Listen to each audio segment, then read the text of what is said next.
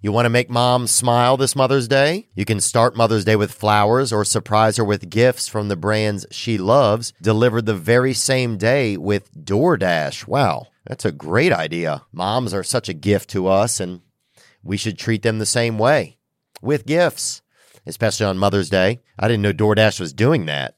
That's exceptional.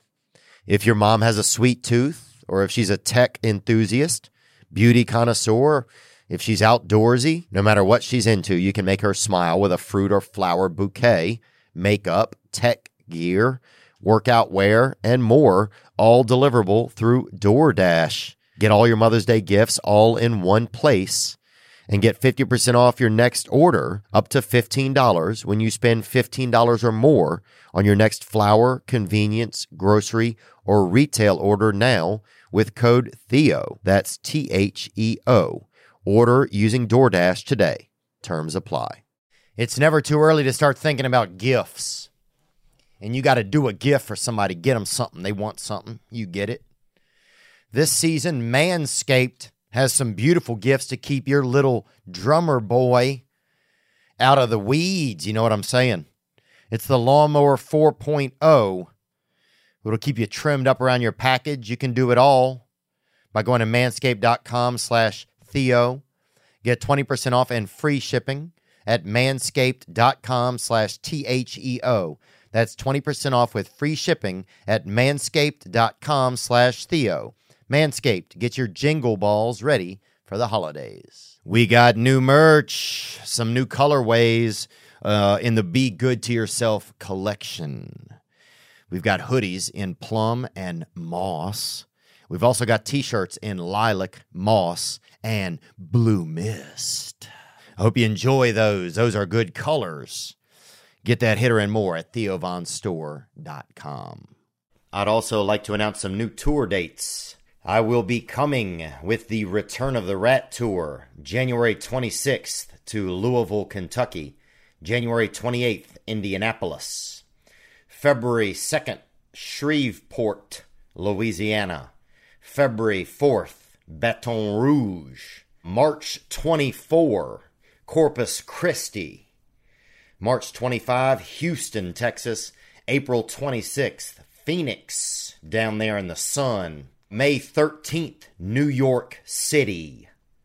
Uh, and June 1st, Austin, Texas. All those uh, shows go on sale Wednesday, November 16th at 10 a.m. local time with the code RATKING. That's the pre sale. Um, you can get any ticket through theovon.com slash T O U R. Uh, just make sure you go through there to get accurately priced seats. And uh, thank you guys, and we love you. Today's guest, um, I mean, this guy, he's got more voices in him than a dang schizophrenic, you know? He's a real, uh, you know, he just, his impersonations and his ability to imagine and create at the same time, it's, uh, it's a remarkable gift to the world. And um and we've seen it through uh, his work on Saturday Night Live, uh, his countless films, um, Wayne's World, his new podcast, uh, Fly on the Wall with David Spade, and his new scripted podcast with Dex Carvey and Julian Matulich. Uh, we're going to learn a little bit about that today. Uh, I'm grateful to get to spend time with him, Mr. Dana Carvey.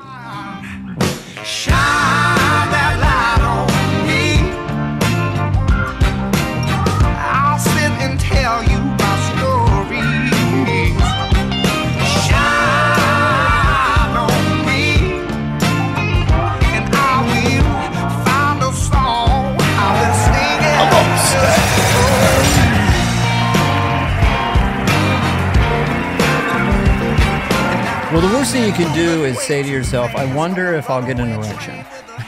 Yeah. The whole idea of sex is not thinking. And Oh, all you have to do is concentrate on turning yourself on. Because they asked me that once on a podcast. They go, How do you turn someone else, so, turn someone on? You go, Turn yourself on. Damn. True. Focus on that. Yeah, I think I I like yeah. I mean, I've had probably libido issues since I was probably I would bet eight or nine months old. I don't know. Well, but you're okay. well, that's, Like, I don't know well, you don't have a libido until you go through puberty, really, right? Okay. I mean, did you, who has a libido when they're in diapers? I mean, what are you talking about? but you know, I don't know. I have to look at some pictures and see what you know, see what was going on back then. But yeah, I felt like I don't know when that libido starts cranking up. well, it's normally I'll just play doctor. Uh, when puberty happens is when libido kicks up. I'm gonna say that. Yeah. We had a party in our neighborhood. This guy had he was an Elvis impersonator, right? And Mm-hmm. he had a party for his child whenever he went through puberty. I remember, and we went over. Well, that's kind of like a bar mitzvah, kind of right. I guess I don't know. I'd never had never been anything like that. I think it was like some part of I don't know if it was like a church program or whatever, but Mm-hmm. yeah, this fella got all pubescent or whatever, and so they invited Pubescent. everybody over there for cake or whatever. When I turned 13, my dad headbutt me and I saw stars. Oh. yeah, you think you're a man?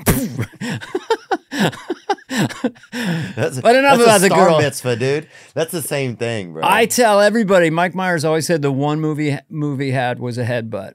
And you always come up slow. If you know there's going to be a fight, like, what's up? We got to have peace. Boom! And you really is efficient. Didn't you have that in Louisiana? A headbutt? Headbutts. The sudden friendly one. I don't know, Jed. We should get along. We can share the fishing hole. Boom! I don't have to, I don't know where you grew up. I know it's down in that area of the world. yeah, I think if a good headbutt. What was a good move? good down there? headbutt. Oh, mace. I think was popular by us. Are you a little warmed in? Well, no, I'm not. Well, this this is for Arctic weather, but I just want to keep the blue around me because it's hip. Yeah, it is I'm hip. You like look in a nice, little man. cozy. Yeah, I can't believe how good I look today. Yeah. Uh, It's amazing. Yeah. Isn't well- it interesting? Some days you crack open, you wake up, and you're like, okay, today's going to be an okay looking day. I know. Well, if I go back, I, I still think that a man, Lorne Michaels said once, there's something about a man in his 40s and a woman in their 20s. They're both at the peak of their power. So you're just coming into your peak sex symbol. You're successful. You're in your 40s. Now you go start to look at 20, 21, 22. I'll keep going. 23, Keep going a little 24. But yeah, you're in you're in your prime. But I remember someone saying that to me. I had this guy my age doing my hair on some kind of movie, and he goes, and I go, ah, I'm 38, you know, and he goes, oh, you're in your prime. Oh, That fucker was right. was he? No, but I'm in my prime now. Yeah. Hey, Yeah, the prime, I guess. hi, keep- I'm Johnny Positive. yeah, the prime has to keep moving, huh? uh, You have to keep the prime moving, don't you? the yeah, if you if you didn't age or get older, then I, we'd be in some kind of hellish environment. You, You know? think? Yeah, we got to check out. We got to have an expiration date. It, it makes everything intense. What if you lived a million years? You just you just like what would you do? it's like I mean, you would definitely probably call in, you know, you'd call, you'd show up late to work more. I think. you, well, you know, I've always wanted to play the saxophone because my parents. I got picked to play the saxophone in fifth grade, but it was seven dollars a month, and I kept coming to school. it's expensive, huh? And they said, they said, "Where's your saxophone?" So I go, "I'll, I'll have it tomorrow." And then at one point, I think my mom said, "You know, we we can't afford the saxophone." So if I lived a million years, I would spend at least ten thousand years practicing the saxophone. yeah. Bro, you'd be so good then. You'd be able to play for the king. Or I don't think I. No, I don't think that's my skill set. But I like to bang on things and strum things. Did you have a uh, instrument as a child? Was there something you got kind of early that they gave you? Usually, a, a parent will give a child something, give them a horn, give them a little, uh, you know, sometimes you see people, parents Right. give them a Moroccan. That whatever. came later, but first, my brother and I saw the Beach Boys. We had a band called the Surfers, so we had the clothes hamper, and uh, with a crayon we wrote the Surfers. He got a one-string guitar. He could play Louie Louie for a buck, mm-hmm. and I would kick the clothes hamper for my kick drum, and then I had a Hardy Boys book for my snare, and the two drumsticks we stole from Mickey Hart of the Grateful Dead, oh, his store. In the 1960s, because we were huge juvenile delinquents. And then I met him 30 years later, and I didn't know if it was true. He goes, Did you own a music store on Laurel Avenue in San Carlos? He goes, Yeah. I go, I think I shoplifted there. I handed him a 20. But I had that. And then I got a big bash snare drum in sixth grade, mm. plastic. But I had a muscly cousin who came down and just beat, uh, killed it in a day. Uh, and why did he do it? He just was angry that you were going to try no, to learn it. he was one of those muscly kids. He's like a sixth grader, Jay Winters, and he just was muscly. Every you visited him, every time you visited him, he'd crouch like he was going to wrestle you. Yeah. You know, one of those cousins. Like, I don't want to wrestle you, dude. So he broke the big bash. Oh. But do you do you remember what what toy blew your mind? Because I always ask people this. I this is what I say: the big 3 Mm-hmm. from five to twelve. All right. Movie or TV show where you went, holy shit. Toy you had where you went, holy shit, and then a bike where you felt like an adventurer. The bike, Oh. you know. Yeah, I think the bike was uh it had those spoke things, those little dinks, those little dinks. Whenever the wheel turned, like the Yeah. little thing would slide down. The little it had like a little, a little, you know, a thing that they used to count if you can't count real good and you slide it. Oh, okay. So it had like a little ticker thing. Go. Yeah, yeah, something like a Mm-hmm. little, like these little. Can you pull it up, Zach? Abacus. No, can you pull up what I'm talking about? Just like the the Because we would do a clothespin and playing cards to get the motor sound. that's You did that too, right? Yeah, they, they- yeah, we got upsold some garbage little deal, but it would tink, and then this hot girl sometimes would ride on it with me, you know, or not that hot, but like, you know, she like lived near me, which was hot back then, you know. Oh yeah. Oh. Dude, if a girl lived far, and if you could throw something and hit a girl, damn, she was fine, wasn't she? when Uh, you were growing up, I would say third grade. Yeah. Did you ever drop your pencil? So you had to pick it up, and then you look behind you, and the girl you could see the girl's skirt. oh, drop it so she would get it. No, drop it so you have an excuse to reach down and look back where the Oh, girl you sure. was sitting. Yeah. Dude, I was erect from probably. Wait a minute, you had no libido. Oh, I don't know if I did it. or I might have been all libido, but I was Yeah. erect probably uh from yeah, I can't even imagine. I think from probably fifth grade to probably thirty one. I Did you just- ever have it like in grade school, like okay, and you're just full, full bloom, you're just Oh. fantasizing, you're in a zone, you're not paying attention. They go, Theo, come to the chalkboard, Yeah, come to the chalkboard right now. yeah. You're like And I'll you had a full erection. Did you? What did you do about that? joust. I would joust the other guy passing me in the aisle. That's what I would do. Everybody was erect, man. It was just a the bunch whole of classroom. oh, it was a bunch of like those tarpons passing each other in the water in in in, uh, in middle school and Oh, junior great, high. man. Every like, I feel like you just didn't want to get snagged on somebody's freaking pants snout when you were walking down the hall. I remember sometimes I would have my strap hanging off my back and we had hooked on somebody else's penis as we're just, you know, because in, in junior high, every kid is just so damn erect, bro. Uh, it's just like you, you know, people just they can't handle it. You know, you get that front rudder on you, and you can't handle it as a child. But I remember this hot girl got her toe caught in my bike. Yeah, we had to take her to the like I don't know if it was emergency room or just mhm. just somebody close by that had damn thread on them, you know. And we took her over there, and uh, I damn, remember. damn thread. You mean just cool clothes? Oh no, like just like could knit knit her, Oh, you know, spruce splice her toe back up. oh. And so uh I remember she got man, she got she got pretty mangled up and but she had a limp after that and I would I'd limp with it because she was always trying to run away from me. So after that it was kind of good because it kind of, you know, gave me a chance to So talk to she's her. out in some open field in Louisiana, and she's got this hickety step because of Oh, a broken yeah. leg, and you're kind of chasing her, Not and she's trying to get away. Originally she'd keep away from me, but once she got her toe, Yeah. she rode on my bike one time, she got Yeah. her toe caught in the spokes. and that was And that's and what it slowed her caused down. permanent damage, or Mm, it caused at least maybe two months of damage. wow, okay. God, well, my such a crush brother lost his front teeth two different ways in fifth grade. I think first he did a wheelie on his Stingray, front tire went boom, chip. They got the caps. Then he's doing Duncan yo-yos and he's going loop to loop. Bam! Oh, Chipped him again. Only twice. I thought there'd be a third one, man. It'll But happen still. Duncan Imperials. I once shoplifted six of those at a Woolworths. I would go to bo- kids on the street and go, You want a yo yo? And I go in, steal a yo yo, bring it out. You want one? Duncan Imperial? Go in, take it.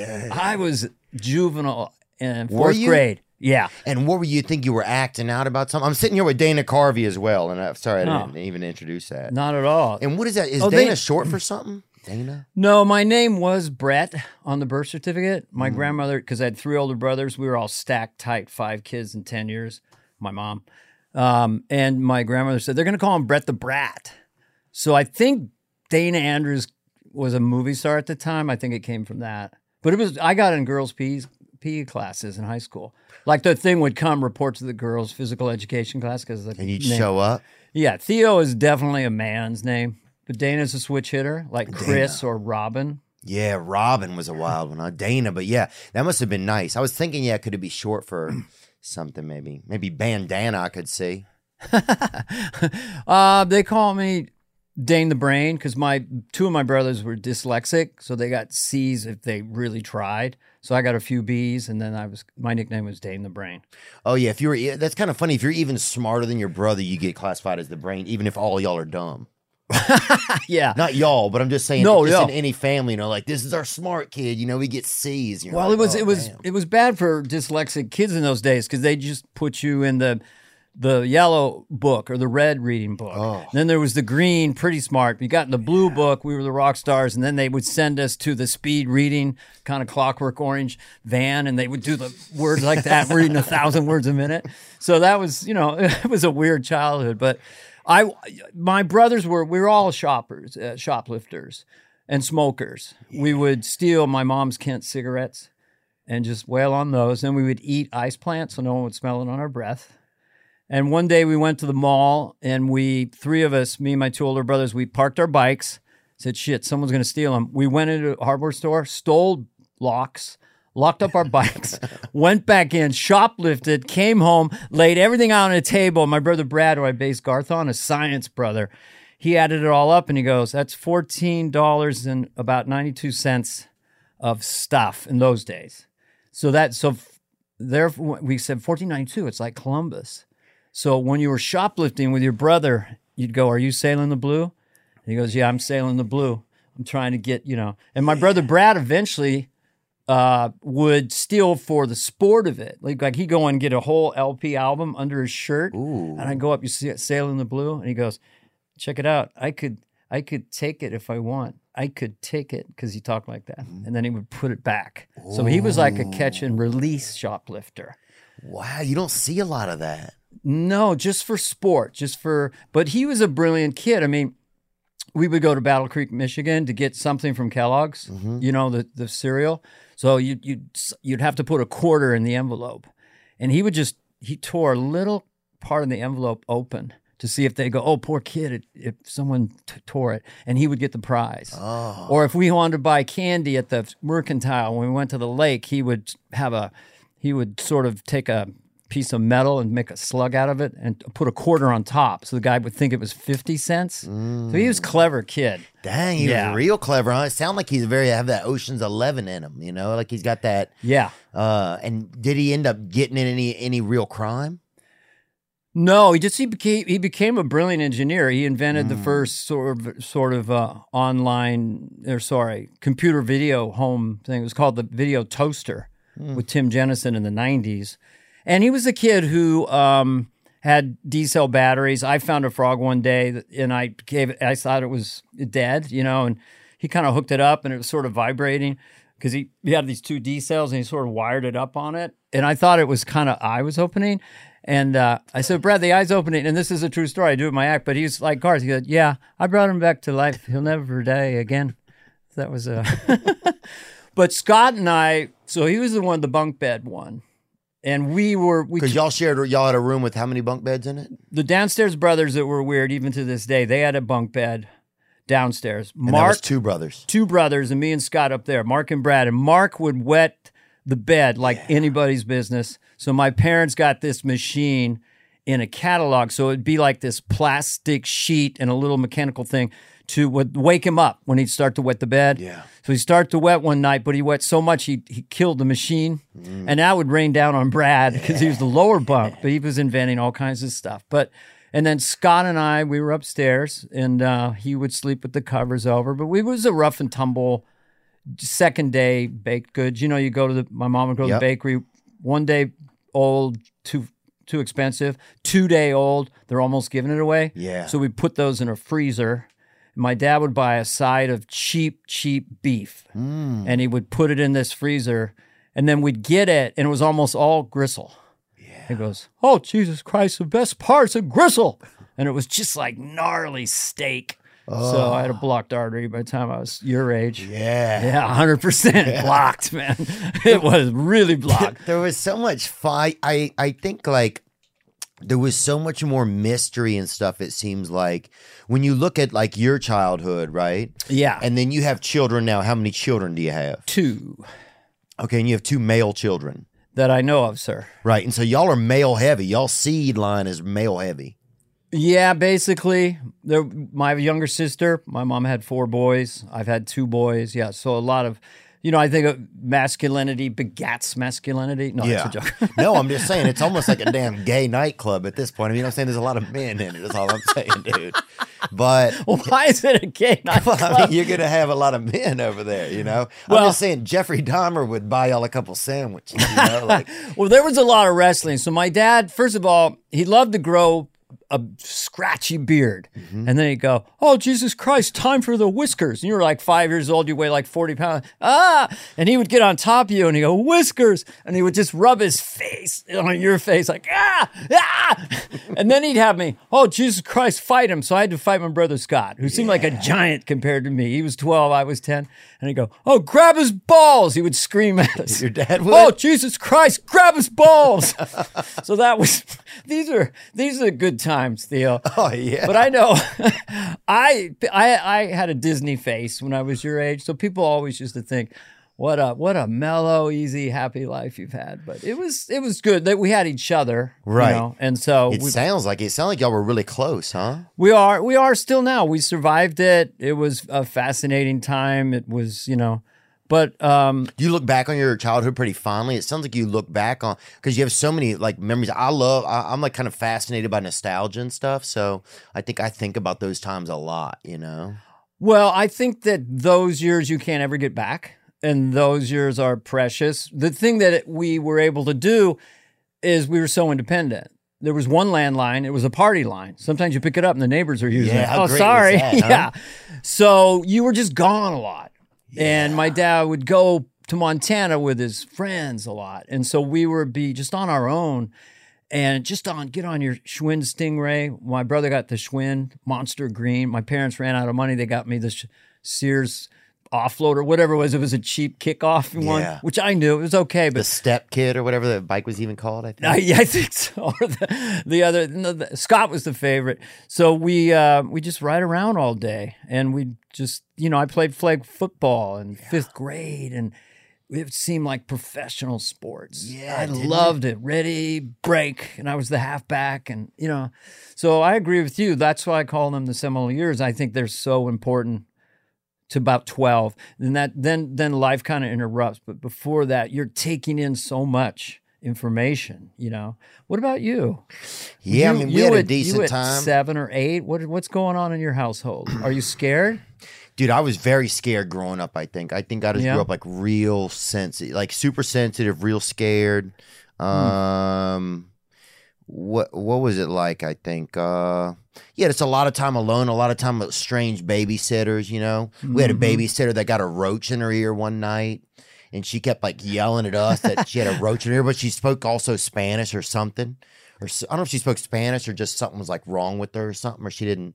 Maybe she didn't speak real well or something, but we thought it was Spanish. You know. how yeah babysitters are memorable we had one when i was five my parents drove to montana And So- you lived in Montana growing up? No, just till mm-hmm. age five. But we went there every summer. I was just there, so I'm, Okay. I'm I'm a native son in a sense. But that babysitter, like I'm five, and I got a, she's putting Bactine and a Band-Aid on my knee, Mm. and I'm five, and I'm remembering her years later, like she was a fairy princess, like gorgeous. So I said to my brothers at the time, Mark was like 12, and he goes, "Oh yes, she was just a complete knockout." Wow. But that's that was a memory when I was five. But I Oh, wasn't thinking sexually. I just thought it just hit my brain, you know.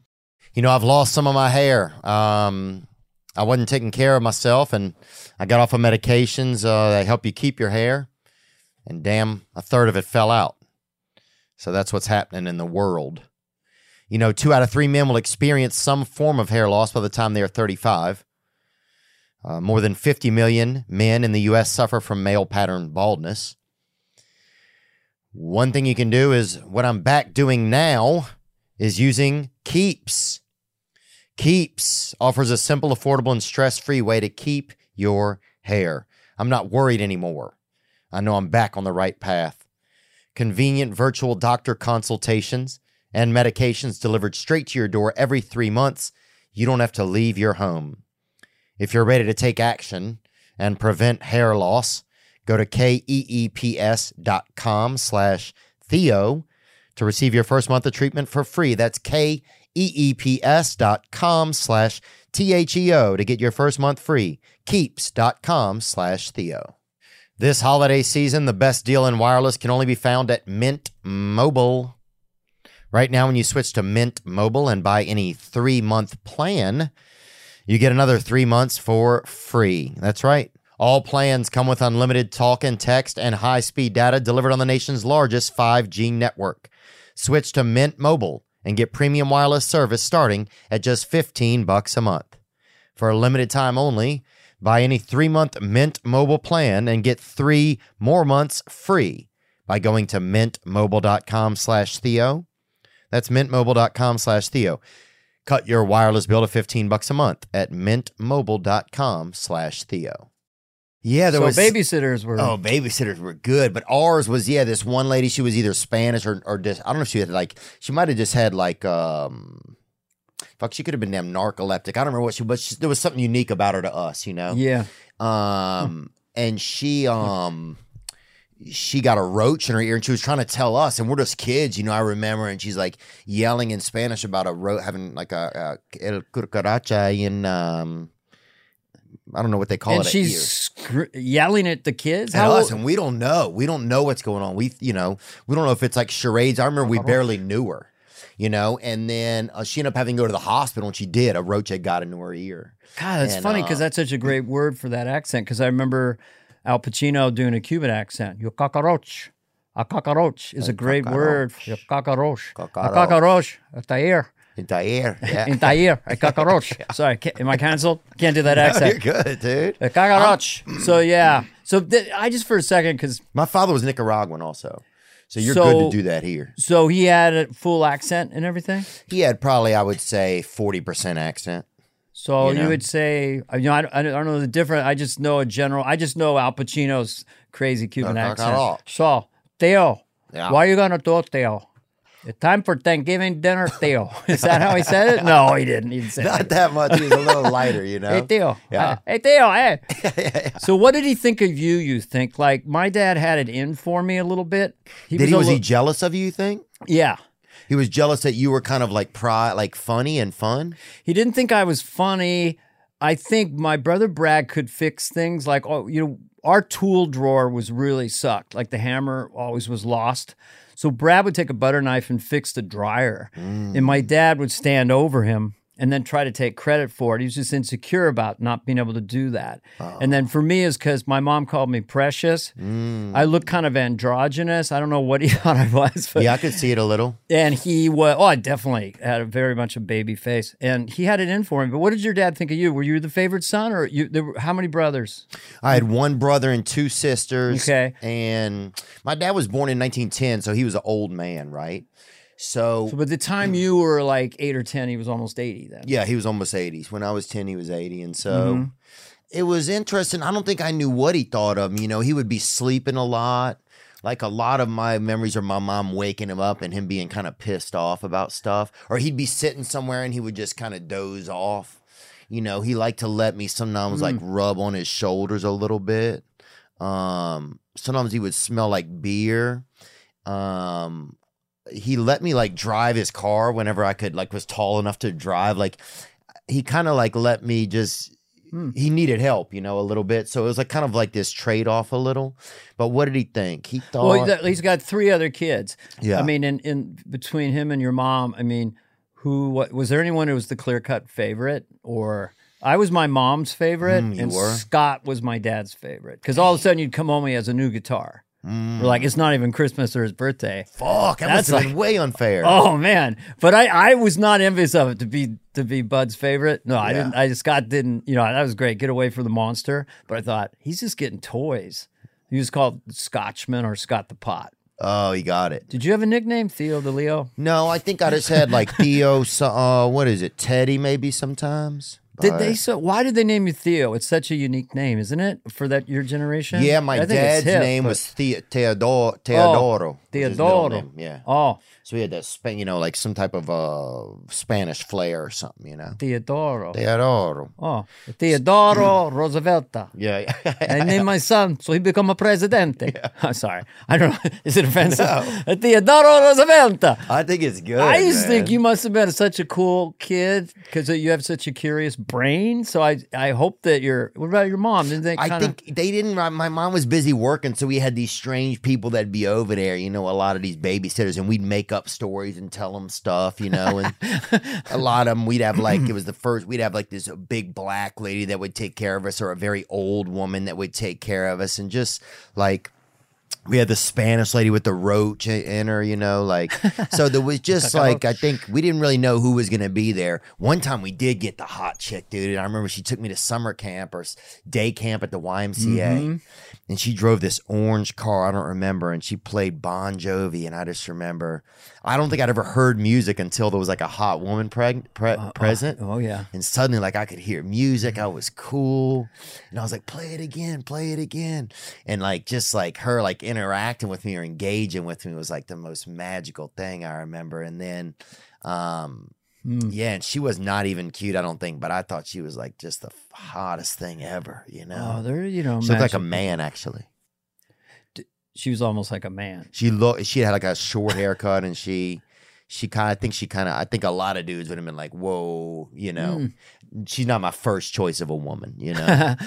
I had crushes. I had just mad crushes with absolute shyness. Uh, Linda Benson. There was mm. like a She had some tits, huh? seventh grade party, and you do a makeout session, you know, in the oh. dark. And it was Linda Benson, and she knew it, knew her way around that situation. But I went. What did they do? They put y'all in a closet or something? It was just a dark room, and I, you know, seventh grade, and like what? And suddenly you're, yeah, maybe we went in a closet. Yeah. I don't know, but uh, And I- what happened? Is it like the hardest part ever was I think f- trying to touch a breast or something? And at the movies, a lot of guys there'd be big guys be like, "Touch it, get that titty, boy," and they threaten you if you didn't do it. You know, so then you're like working off of a clock, kind of as like a shot clock.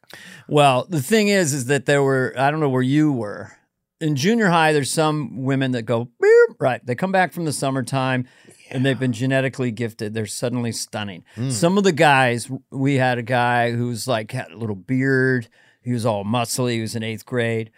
And I looked like a fetus with shoes. I mean, I was, nothing was happening. But I, you know, I was, uh, I got a chip on my shoulder. Did and you? It, I don't know where my drive comes from a little bit, but I hate to lose and I hate anyone trying to fuck with me. But I mostly want to be nice and friendly and stuff. Mm-hmm. But if someone goes, I, I don't, I'm not good with that.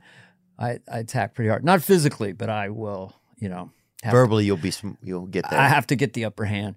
But Spade's got it. He's got an edge to him too. You know. Well, I think that's my, why- my good buddy Spade. you know. yeah, we had a nice time. We had dinner the other night. That was We ended up laughing our ass fun. off about your comedy team. oh, that was Australian uh, dancers in Vegas. You know your movie idea that, that they try to go to Vegas and they come like thunder down under, like Oh, yeah. like models with their shirts Oh, off, but yeah. they call themselves Cocky and Bows. I'm Cock, he's Bows. Together we're Cock and Bows. And then you have little, you know, it only lasts like one. It's only thirty seconds of the movie, but uh, that was just funny. But yeah, Spade. I think we, you know, it's like. He's fun. You guys have your podcast, right? It's called Fly on the Wall. Fly on the Wall. Uh, it's called Fly on the Wall. Mm-hmm. Uh, it's a promotion. Yeah, David, known him since before SNL. Met him when he came in. He was always cool. You met him before that. Yeah, he was like 21. I was like 30 or something. And did you guys seem? Did he seem similar to you, kind of? Um, there was a period of time where, yeah, he was like definitely from my tribe. You know, we're, we have a, you know, there's, there was a time when he opened for me. So he's like 28, 29. I'm like 38. And we, he'd come out and we were playing these sheds in the round in uh, the Northeast. And he'd walk out and they go, woo, from a lot wide shot. At that point, they thought it was me, you know? And so, And but then they're then, like, "Boo." No, but no, Spade was so hip even then. Eventually, he just had shorts on, and his skateboard, and he would kind of just hang over the stool, and he's like, "What's up, everybody?" And I go, "How this? Oh, you can do it that way? I didn't even know you could do it that way." And he was hysterical because I come out jumping around, isn't that special? You know, I drenched in sweat, and Spade is cool. He's got a little diet Pepsi. What's up, ladies? You know, so he's the coolest, but really fun to do a podcast with him. He can drop a little sketch in five seconds. He can go, he can take a story of just that the hamburger was overcooked. And the guy's going, I'm like, whoop, and I go, I go, hey, buddy, could you a little bit on that? Boo?" I mean, he'll create a complete sketch in five seconds. So it's so much fun to watch. It's so Yeah. lo fi. He doesn't push it at all. And you got to go uh-huh. back and rewind it almost. Yeah, yeah, that's a remarkable way to say him. It's like he like just he's not out there barking about his No. wares. It's just like, hey, come see what I made. He's got here. this little physical moves that's that represent another person, little effect, Yeah. and really funny word packages. Yeah. Hey, buddy, you know. That was I learned that from Jonathan Winters. You know that was and then the rotary dial went out and I lost my oh. closer. Fuck. Oh, that's the worst. that's the worst when time Yeah, when times start to hard to do. change. yeah, I know. Isn't it weird about humor? Do you find this, Dana, that I- like I get scared that I don't know what the next generation of humor is because it's almost impossible to really know it because you have to like live, you have to come up in it really. Yeah, I know. It's really interesting. I mean, obviously, I don't generally now go east. You know, I don't do Indian accents or Japanese accents. Really? I can do them, you know, um, and I had a bit about them and I just sort of dropped it. I don't know. It's, it's there's this sensitivity now, but I do agree with Bill Burr. He was on our podcast, Fly on the Wall, that if the intent is to hurt, is different than just an observation. Yeah. You know, I just was talking about where maybe the dialect of a Japanese accent came from. Just that every accent, like French, is where did that come from? You know, and where did you know that? And I figured it's because of all the Ring of Fire, all the earthquakes. Hmm. So you're just sitting around. You know, so that was that. So I don't know if you'll have to edit that out, but I just thought it was funny. I mean, so because why do they talk like that? They could have talked like this. Yeah. Everybody could have talked like this. All humans, all humanoids were just just grunting all over the world, pointing and grunting. Hey, hey, hey, hey. And then the sounds came up. Yeah. You know, uh, and I think the Indian was more copacetic on the trade routes. Yeah. Udo- o- do- ke- puta- do- do- do- bo- do- do- do- da- da. You know, it's lyrical and very copacetic. Like, I will not hurt you, but you will not hurt me. Bo- bo- bo. So I don't know if you have to cut this part out. No, I think it's interesting, man. Because we used to play this game when I remember first time we met a Japanese guy. We played this game where it was like we would just make some sounds and see if it was something in Japanese. You know, Oh, that's hip. we'd be like and then we would ask him. You know, what the toll? yeah, No, it's a, but it's, it's incredible accent to listen to. It's crazy to think that somebody has a whole different like like Bible of what is sounds and thoughts inside Oh, of I love it, and I'm just into rhythms. That's all. You know, it, they the whole is greater than the sum of the parts. Mm. And, and when I hear, I just like it's just poetry to me. You know, with any accent. Well, it makes me think too what their thoughts and insides are like, you know, and what some of the mechanics are, are like inside of it. You know, that's what I wonder sometimes. And where does it come from emotionally uh, for the male and the female dynamic? Yeah, because ja- like kind like a lot of Asian females are very like, yeah. And the men are kind of alpha male, Yeah. which you can sort of practice probably lowering your voice. Yeah, it's coming from, you know. like a se- It's almost where a semen launches from, like right there. You know, a little bit.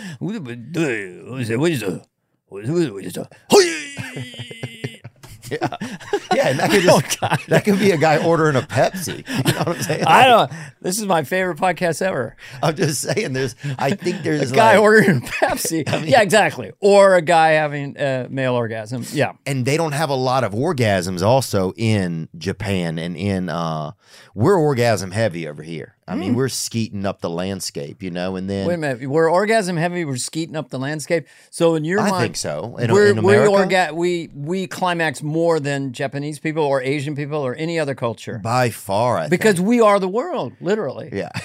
We are the world. You know, we're Were we're you in that video? no, but I could do I could do a Springsteen if you want. We are the world. I'm Bruce Springsteen. I'm five foot seven on a good day, but with my boots and my cowboy hat, it's six feet of Springsteen coming at you. Sure, I could have fixed my underbite, but why? I'm worth a billion dollars and I love everybody. So anyway, that's uh. what were we saying? We are the. Remember Oh, the Michael Jackson I, I just mean video? all the badass people of the world came to America. All the aggressive people are. We're, that's why Right. we are so freedom heavy here. If they told the anti-vaxxers, we're not going to admonish you, we're not going to say you're a piece of shit and you're a murderer, but could you please get a vaccine? They would have been sure, man. You just ask me. Yeah. But if you go, you got to get one. Fuck you, man. American. No one tells me what to do. so true, it's just the wrong strategy. Yeah. You know, Arnold did a PSA. It should have been instead of, you know, fuck your freedom, it should have been, you know, if you could look at it, you know, you could maybe go to the doctor, you get a little injection, you know, and you help all the people instead of you murderers. but we are badasses. We're the people, you know, my ancestors just somebody at some point in Ireland just said, I think I'm leaving. Oh, I'm out there. Where are you going? I don't want to stay here in the rain in the potato potatoes. I'm going to America. You could get killed. I don't give a fuck. Yeah. You know? We'll have a better menu. So where you have Nicaraguan. Polish and Nicaraguan, yeah. So somebody probably fucked on a boat, I'm guessing, because I don't know how you even get that mix, you know. But That's a steamroller that went through the Suez Canal and somehow connected your mom and dad. I don't know. It was a probably a hundred ton steamroller. I don't know. but I think, look, man, I, I want to go back to this. I think we're semen heavy over here, right? Okay, so you mean we, we have a lot of semen or we climax a lot? We climax a lot here, Yeah. I believe, in America because we're Right. all, we're selling it now. There's you know there's a lot of and I know there's Japanese porn and stuff, but in Japan, like even if you go there, it's hard to meet women. There's not as much, I don't think, promiscuous sex.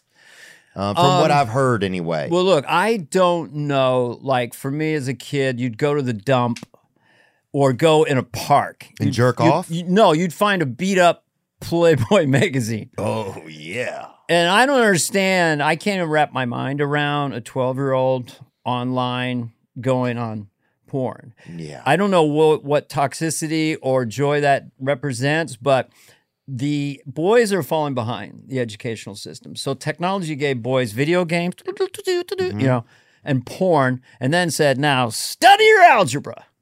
Yeah. Uh, I think I got something better to do. We're Yeah. gonna, you, you know, I'm so- about to find the square of my own root. You know saying, bro? At least he had a smart answer. totally, Dad. I'm going to do it. So it's uh, the boys are behind now. The this is the it's been the year of the woman for the last 30 years, which I'm okay with. But here we are again in 2023. It is drum roll year of the woman again. And so it's a great time to be a woman, and I'm all for it. It's just the boys have been the porn and the video games are We've been really beat down. yeah. Did you ever tail end that? Did you were you into Nintendo? Well, yeah, we got Nintendo Yeah. came out. I remember, and we get a game on our birthday. Usually, you'd get a game, and your friends Right. would come over to see what game it was. You had that one gift, and you'd open it. And and when Mm-hmm. porn came along, man, I remember. Yeah, I would bike far for porn if I heard there was porn somewhere. you know, I was starved. I was starved for like affect from like for motherly affection. So I think when porn came around. It really started to fulfill some of that space in my Well, life. let, let me let me just unpack that for a minute because I was a therapist for a brief period of time. Were you really? I'm not. No, but I I love talking about human nature. So, what do you mean you were starved for affection? Your mom didn't give you affection? Yeah, I think my mom didn't like look at me much. You know, she didn't. Did she? She was. She you? didn't pick me up much. No. No. I had a sister that was real sick. That had. uh She was born with like a rare liver condition, and so Hmm. she is different than the rest of my siblings because she got actually like physically picked up. But my mom didn't. She doesn't know that there's like this emotional world at all. I think she just probably didn't get it. You know. I don't know if I got a lot of it either. I mean, maybe it was the '60s. I, you know, I don't remember. You know, I love you, uh, but she was nice. She was sweet, but she was the sixth kid. She was as terrified of my Oh, dad yeah. as we all were. You know, but Oh, your mom was.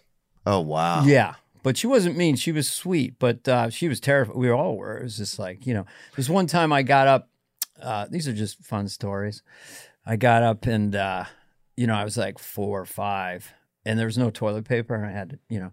And so I used the towel, and I was so young, I just put it back on the rack, so to wipe my butt. Oh, and my dad came out with it, oh, and then I had to grab my ankles in front of everybody, and he had to ask my brothers how many.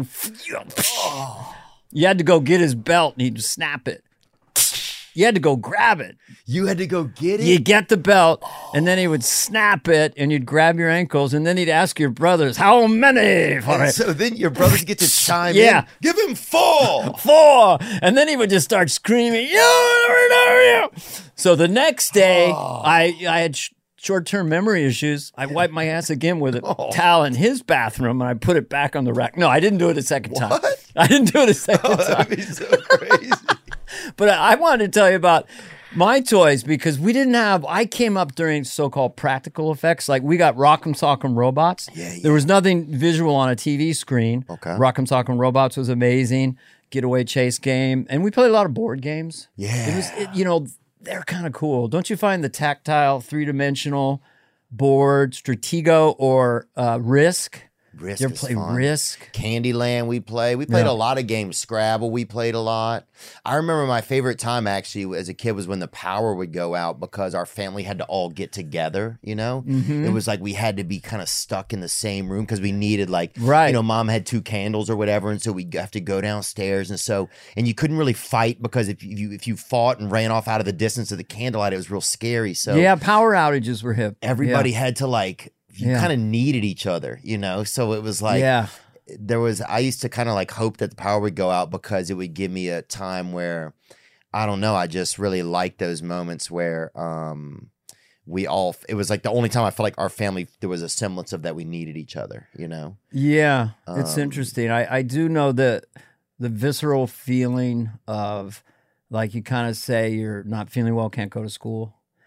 And then you had the house to yourself all day because my mom taught preschool and you're watching movies. And anybody can teach preschool. No offense to your mom. I'm sure she was awesome. No, she was, yeah, my sister became a preschool teacher. But being in the house by yourself and then looking out the window at like three o'clock and seeing the kids who went to school is a little melancholy. I was almost like a panic attack, like I should have gone. Oh yeah. And it's it's like when school was canceled, you find out that there's no school today because of whatever reason.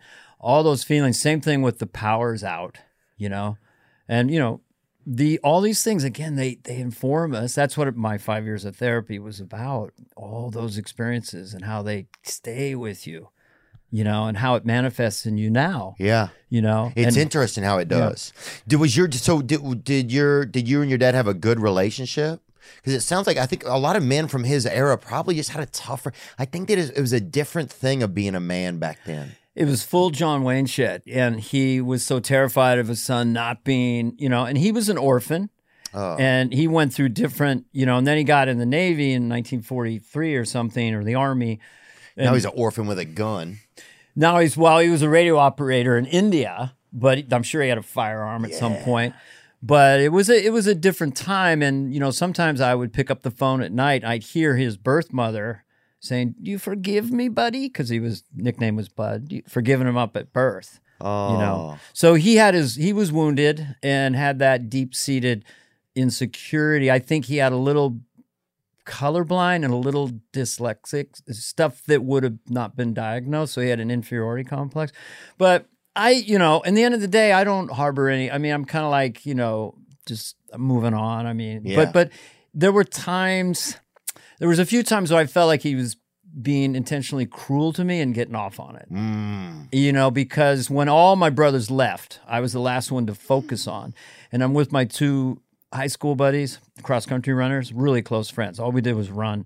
And I was going to work this weed killer and spray it around the yard. So he came in the garage to go, um, how do I get the top of this off, Dad? And he goes, This is with a quote. My friends never forgot it.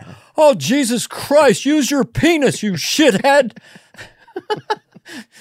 So we broke that. Use your penis, you shithead. You know, it's like, okay, it's practical advice. I am a shithead. I don't know how to do it. Can I use my penis? So I started, no, but that, but then he kind of, it was real anger and my friends left. It, it freaked them out. And six weeks later, I got out of there. I thought, this is not good. Use your penis, you shithead. There's a poetry to it. You know, we all laughed a lot now. I mean, we, we laughed even then. We just have fits of laughter. Dude, laughter was so much. There used to be a value to the moment, you know, and I think about this a lot that there used to be like the moment was so Yes. valuable because you couldn't, there wasn't a lot of recording of it. There wasn't, Mm-hmm. nobody had the opportunity to see it again a million No. times over. It was like, this is the freaking Yeah. moment. Are you gonna be here right you now? just go. And you know what I've observed is like young women are the happiest people on earth. really? Because I go to Griffith Park and I got my sweatshirt hood on. I'm going, I'll see groups of high school or college girls mm-hmm. laughing and chirping and just like, and I'm just like, you know, it's like just giggling, just head back laughing. But we did so much of that. That's what made me a comedian. The friends I had, they're such, they were just really funny, had great sense of humor. And we just just started performing, just laughing, laughing, laughing, and you know sometimes you lose that, but it's so fun to laugh. Like on this scripted podcast, we had a uh, we Mm-hmm. Right. don't have to bring it up, but No, let's bring it up. I want to. Yes. but we we had a credit roll and Dex, my son Dex Carvey and Julian Matulich did so many things. It was during the pandemic. They they wore every hat. They're they're directing, producing. So the credit roll at the end, I read it as a character. But they did so many things that it just hit me like a ton of bricks. And it wasn't one of the hardest I've laughed in the last five years. It was a character like this, co-directed by Julian Matulich and Dex Carvey, written by Dex Carvey and Julian Matulich, edited by Dex Carvey. And it went on and on. But they literally had to wear all those hats in the pandemic. We just did it at a table with a laptop. But that belly laughing is so valuable and so charming and you're right just just going with it we had a little bit the other night right before you that Yeah, last was 10 fun. minutes That was i was really because it just getting silly you were in so there, we man. cock balls oh i'm cock he's Yeah. If what was it? Yeah, what was it? We were talking about having like an Australian.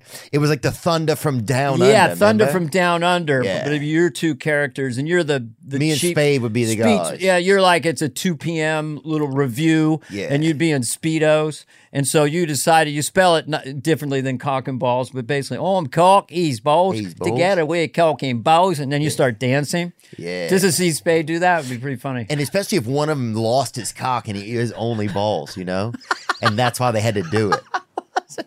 Wouldn't that be crazy? I'm I'm not a cock. I, I'm only balls. He's only cock. Together we're only balls and only cock. Sign on to www.onlycockonlyballs.com. Yeah, that's anyway. I want to say cock and balls more on this podcast than there's any other one I've ever been on. He's cocking on with balls, but it's just idiots with super cocky. That's the funny part. It's like, here we are. hey, we come watch us, come see our uh, penises outside, inside. I'm- do you think um I lost it in a in a lawnmower accident. When I was a kid once, the guy next door was mowing the lawn Uh-huh. and rah, screaming, and he, he cut off some of his toes, right? But the ambulance Oh. got him, but the toe was out there later. yeah So then my brother Brad came out and put it in formaldehyde. No. My mom saw it and said, "We got to take it. We got to get to the, you know, take him to the place." And they went into like a medical center. We just moved to this town, and she went into a psychiatrist's office, and she goes, "There's a boy who's missing a toe in my car." You know, they said, "It's okay, lady. Just have a seat." You know, but Brad's kept that big toe, and I remember looking at it. You know, wow yeah. This episode is brought to you by BetterHelp. I want to let you know that um, there's nothing wrong with getting help. You know, I see therapists all the time, and and um, I've had experiences where I just couldn't make it through my day. You know, I couldn't make it through the damn hour. I've had those experiences, um, and I don't do it alone anymore. BetterHelp can help you. As the world's largest therapy service, BetterHelp has matched 3 million people with professionally licensed and vetted therapists available 100% online. Plus, it's affordable. No waiting rooms, no traffic, no endless searching for the right therapist.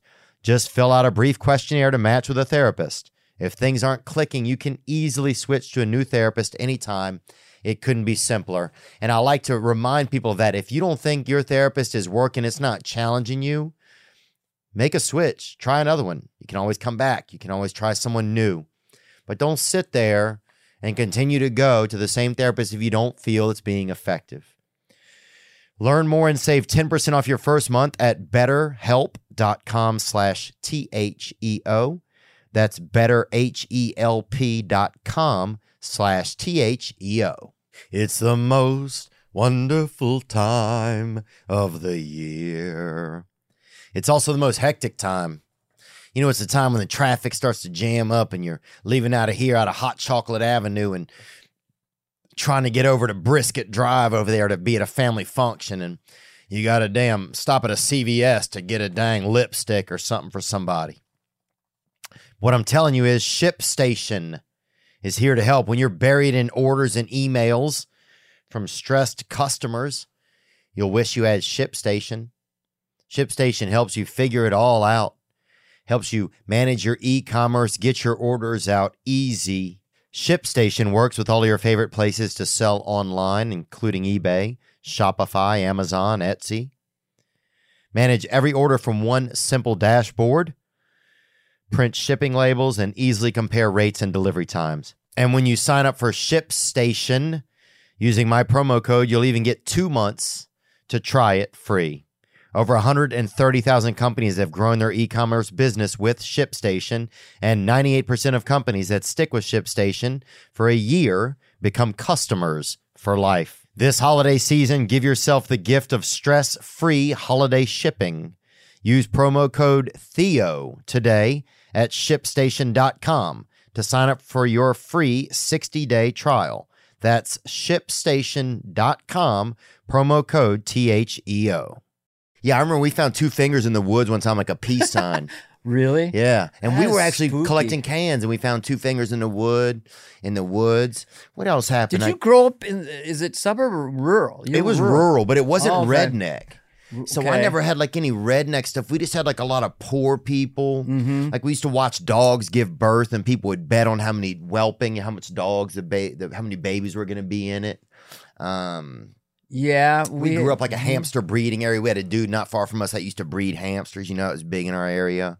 We Hmm. had um I used to clean out wishing wells. Our town had like apparently the most wishing wells per capita or something.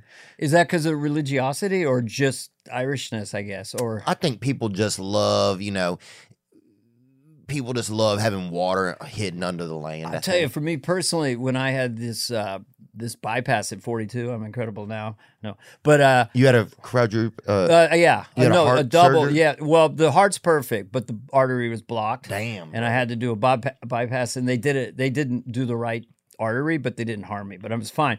But my Indian cardiologist, P.K. Shah, Mm-hmm.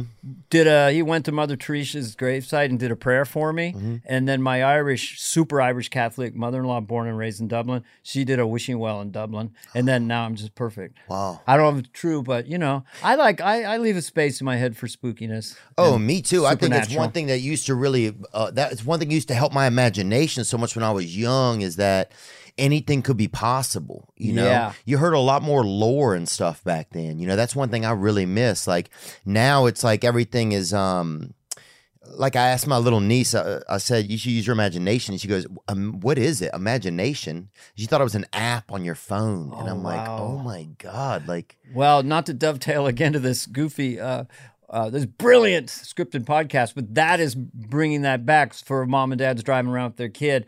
They're gonna just going to hear a story. so let's go into big it. music so and you guys sound. started it during the pandemic, right? Yeah. Dex and Julian came to me with the idea of my son Tom. They all grew up with Twilight Zone because I had the mix, I had the DVD at- my house in the '90s, so they're obsessed by it. So we want they want to make a show like it, and we just came to them. We needed to have Rod, and we knew it would be a big budget thing, so we decided to do it scripted podcast. And based on the Twilight Zone, but a comedy version. And they went downtown. We went crazy. So a scripted podcast, Yeah, comedy podcast. right? So it's Yeah. basically where Oh, you. Yeah. where you, it's where like you guys write it out in advance, right? Well, we wait. Here's Or here's what happened. Okay. We tried to do it. We wrote it, recorded it, and it sounded like some people were on a pirate ship. We are like, "Wow, this is awesome." Then we play it for people and they're just checking their phone. That's pretty good, dude. Whatever. We got, holy fuck. This is not like old time radio. You're competing for someone's mind where they got their phone in their hand. So then we kept redoing it, restacking it, record it, write it, add effects, better, re record it, more music, more effects. We had access to all this lush music in the Warner Brothers library because we did it with Team Coco and they had a deal with Warner Brothers. Nice. Big orchestral score. So we want to make it filmic and uh, ear candy and intensity. And then we go, but people get lost. They're, they're listening to it in traffic. Someone cuts them off, fuck you. And then they lose the thread of the story. So we go, clarity is king. So we had to put more exposition in a funny way. So the narrator Rod. So we loaded clarity. We loaded ear candy, effects. We made it potent, potent, potent to the point where then we loved it. But it took like a year in a room. And these guys, Dex and Julian, just became this two man band because it's pandemic time. So they literally, they they looked at what a thousand songs. I don't know, We got Dex. Dex is here. He's sitting in the. a thousand songs Yeah, or how many wanna come on songs? the mic? Yeah, Let's ask him. And this is your son. This is your human son. this is my human son, Yes. Dex up, Carvey Dex? and Julian Matulich. This is the two man team that went crazy in a good way, producing, writing, and directing. It was such a blast. It was such a good learning experience because you could uh, listen back to something. If it didn't work, you can just do it uh, right over immediately. Did it feel weird, like using, like, because your father obviously is a talented instrument that a lot of the world has used to have humor and to feel joy and and to feel different things. Yes. Did it ever feel weird as his son, like? Is there like a strangeness there, like request? You know, trying to like, does that ever feel uncomfortable? I didn't have a real relationship with my father, so I don't. You know, it's tough for me to gauge any of that. But I'm just curious about it. Oh, I, I think it could be super uncomfortable just because generally shows where it's a famous dad and his kids uh, really suck. That generally sucks. That's just Usually common the worst knowledge. shows Here come the kids, right? yeah. Yeah, here comes Ronnie Tarantino. Let's see what he's got going Maybe on. you could stand up with that. I don't know. Is this better? There you go. Yeah, Yeah. and if we can't see you too, that's yeah, okay. and as long as we can hear Julian you. Oh, okay, there. I'll. And Yeah. that's Julian Matulich. That's your partner there. yeah. This is Th- my childhood friend. Uh, lived right next door. he to would us. come over and watch the Twilight Zone, Okay. Julian, and they're the ones who really went downtown on this and went a little crazy. We just went crazy with it, to be honest, Theo, because we could, Mm-hmm. and we just, it wasn't like a movie you make it, you know it sucks, you have to walk away. We just kept redoing it. And then we learned the space now. We think we reinvented it, and whoops, number four on, you know, podcast. Oh yeah, you guys. Are it's doing four- very well You guys are number four on Apple Podcasts. today anyway for a scripted comedy podcast which is a very tough space so we we are, we're very proud of it and we love it and it, it deals in emotionality too in a subtle way it has story arcs it has a filmic sense to it and mostly the word packages and the rhythms of the characters because that's what i harbor in those were so much fun to do And Dex, did your father play all the characters? Did you play some of the characters? Did Julian play some of them? Who played what? We got we got a few little ones. Um, my dad did most of the the voices just because again it was like I don't want to have uh, you know it's, it's Dana's kid tries voices for the first time. Yeah. you know? it's just like I, I, we really like the show, so I just wanted them to focus on the show and not about the people involved as much. But uh, Did yeah. you enjoy? So a lot of producing and writing from your side. Yeah, I think all. I mean, that was, was cool. I- I mean, I- it was. I'm not really that familiar with the whole writing stuff, but like this is like the first project. But like It's a sketch in itself. we just Stay sat on the at mic. a table and just yeah, like, just stay on the mic. You're good. Just stay on the mic. We don't. Yeah, but basically, we're riffing and we're at we're at a impasse with the story. Okay. okay. And Dex or Julian would say something like, "Okay, the alien has to stay on Earth. What if he gets addicted to Earth food and he gains so much weight he can't get home on his spaceship?" So I'm like, "Oh shit, that's it." That's it. So they're writing in that kind of way, and then we're all rewriting for clarity, and we all learn together. I, I know a lot more about making uh, film or telling stories now by doing this. But they then they would they would do a rough edit. They would add effects. They would do music. We'd work on it again together. Wow. And then everyone was wearing every hat because I would look up from the mic after doing a take at Dex and Julian, and I would go by them, and they might go, "I think that last take or this take," and we're picking takes and uh, I just give them a lot of props because that's I I love crazy and I'm crazy. I mean, I don't I I if I'm working on something like I'll draw a little bit or play a song. I'm as excited about that as being on Saturday Night Live. It's a weird discovery. It's almost scary. That that's all I care about. So this was all from the heart, um, and not for money or fame. It's just completely a message in a bottle that you hope people can get a little peace in their in their brains for a while. And the weird place it's called? It's called the Weird Place. Anywhere where you can get a podcast. Yeah, we'll put the link below so people can uh, get a hold of it and check it out. Now, is each episode different, Dex, or what's that like? Is it each episode like it's its own? anthology. Yeah. So Yeah. anthology means what? just it's basic three basic stories. Uh, the first one is about a nuclear submarine, 1966, that goes through a time portal Okay. and surfaces in 1738 and sees a pirate ship. They don't even know they've gone back in time. Wow. And there's a whole story around that. The second one was this alien who has to come to Earth and befriend an Earthling to get get them to help him make bomb making materials. So he tells this sweet old lady that that's what he eats on his planet, ammonium nitrate and nitroglycerin. could I have some ammonium nitrate, Sal? What do y'all want that for? To eat because it's food. So that one's a little funnier, but he's the one who gets so heavy he can't escape in the spaceship. They become friends. And then the final one is about a guy who's gets bullied by these guys and he goes to this this knickknack store and this strange colorful character gives him a globe and it's a magic globe. And if you touch the globe you affect the real world. So he touches the Eiffel, Eiffel Tower. He touches Paris. And one day I will go to Paris. And then there's mayhem in Paris. So that one is really very Twilight Zone really special. There's a lot of songs. And uh, there's a companion piece called Talking Weird. It's sort of an after show that Rod interviews some of the uh, voice actors, and there's some singing in that. And Rod is your character, so people know. Rod is we needed a Rod Serling character, and so we needed that gravitas and that voice to give us that vibe. And the music's all from the '60s.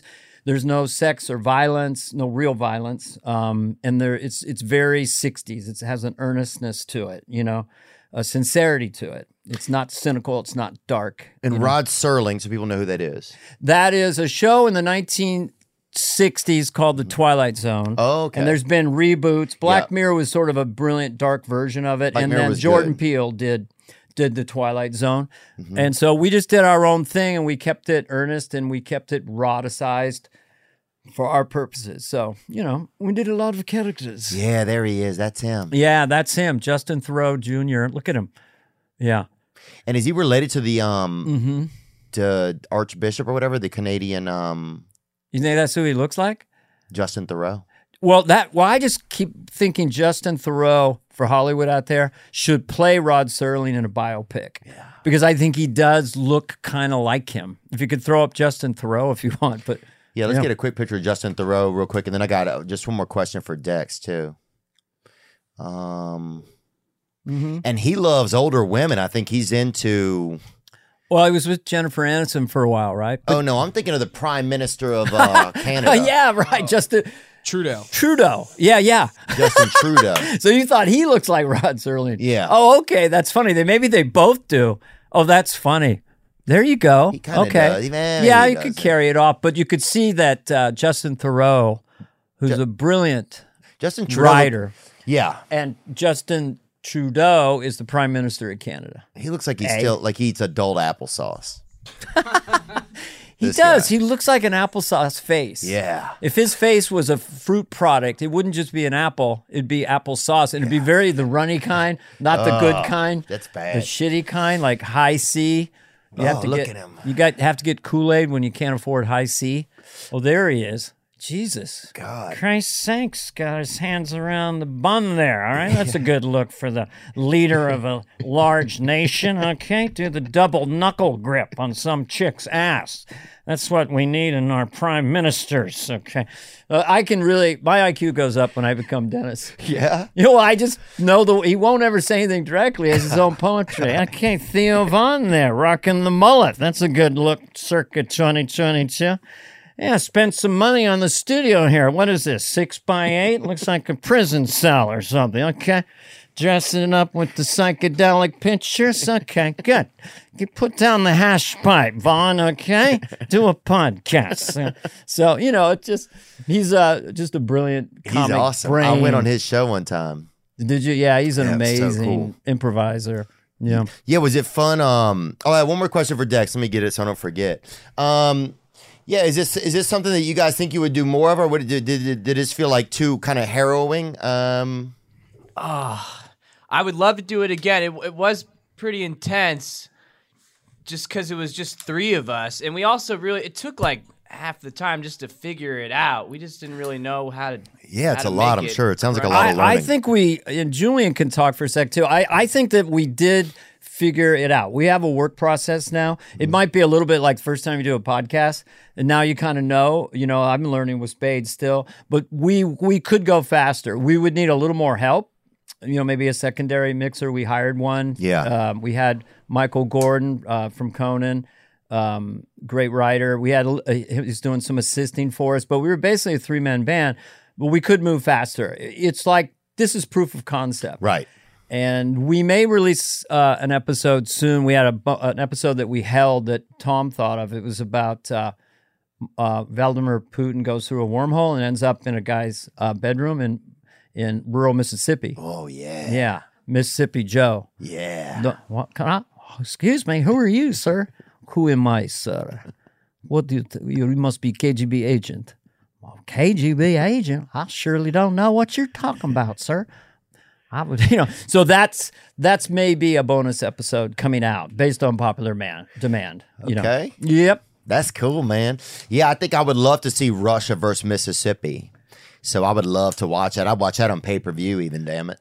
You know, well, I'll tell you, you know, the the idea, not the romance, or maybe the romance, not the reality, but the idea. When I gone to Mississippi and the South with a gentleman, a, a friend of mine, and uh, there is a charm factor, a politeness, a way of speaking that to us Northerners is just very, very charming. You know, Yeah. and. uh People say darling. People will damn. I mean, they'll breastfeed a damn adult if they need it. You know, it's just that kind of place. You know, it's not. You darling, you know, you all you all need some breast milk. I know you're 47. Come on over here. Here's my titty. Now put your mouth around. I'm gonna squeeze real hard. There you go. There's your breast milk. I just want to make you feel better. I know I've just committed three felonies, but that breast milk's coming nice and clean. You too. I'll give you the other side. Yeah, it's a very Yeah. polite. Welcome sorry, to I'm just Logan's taking- Roadhouse, and it's always at a restaurant too. You know. yeah, it's just the idea of the South and the movies and you know and, and the um, what y'all fixing to do or or you know it's like Al Gore. People should think I did him gay, but I wasn't. I was doing a Tennessee gentleman. He's just I take umbrage with your attitude, kind of madam, and he's sort of you know put together as a Tennessee gentleman, Oh, yeah. not a rural rat scat like you from deep rural Louisiana. No. I'm from Nashville, Tennessee. Oh, you up And I wear fine, I wear a fine vests, sir. And I say to you, sir, that the South will rise again. I tell you, you know. So I do love. I love Southern accents. I love Bill Clinton. I love being this guy. That's the most seductive. No wonder he got in trouble because this is this hypnotizes women. This Oh. gets them all bunched up downstairs, if you know what I mean. When I say baby, I oh. say you you have the prettiest eyes I've ever seen, and they will drop drawers in a second. I Dude, mean, I'll fold my nuts into a dang vagina right now, brother. I'll meet you halfway, bud. My Dang. favorite old fashioned dick joke is this woman says to me she wants 12 inches. I said, hey, baby, I don't fold it in half for anybody. I mean, that's the best dick joke. You've never heard that? That's the best dick joke ever. My who has this guy Larry Reeb has this joke. He said, uh, he goes, uh, my wife told me never answer the phone during sex. I said, what if it's you calling? it's just an old joke, but I love it. Oh. I loved old old fashioned. my favorite joke jokes. ever is like, what's the last thing you want to hear when you're getting a blowjob? When when you're giving a blowjob to Willie Nelson? I'm not Willie Nelson. How do you get a dog to stop pumping your leg? Pick him up and blow him. Well, I love these old jokes. What, what's the worst thing you can hear when you get a prostate exam? Look, Ma, no hands. These are just classics. I used to do this old bit about. Can you have a prostate exam joke in your act? let me think. I don't do it. this one anymore, but if you need it, you can have it. All right, I might take it. This is like I hate, you know, you have to bend over and they're going to probe you, and it's like I like to take the power back. So they start to do the exam, and I always go, "Is that all you got? is that it? Come on!" so it's a commitment joke. You know, you got to just go full tilt. Come on, Get in there. get in there. You do a lot with genitals, you know, being crooked or only the balls, or they're folded or creased. It's a funny rhythm you have. I'd I'd fold my nuts in half and put them in a Oh yeah. Well, I think give you got to a to rich. I don't know. That's your fucking first origami, dude. Is your damn nuts, you know? Because they're so malleable and so like.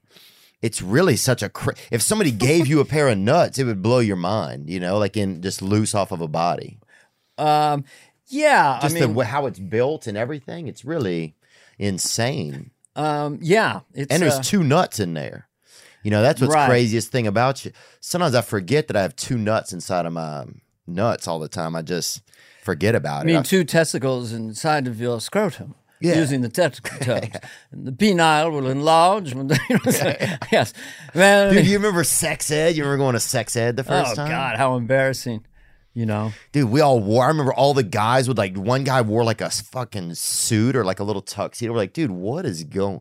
This guy is spaced, bro. Well- people would wear cologne. People would be fucking drinking cologne.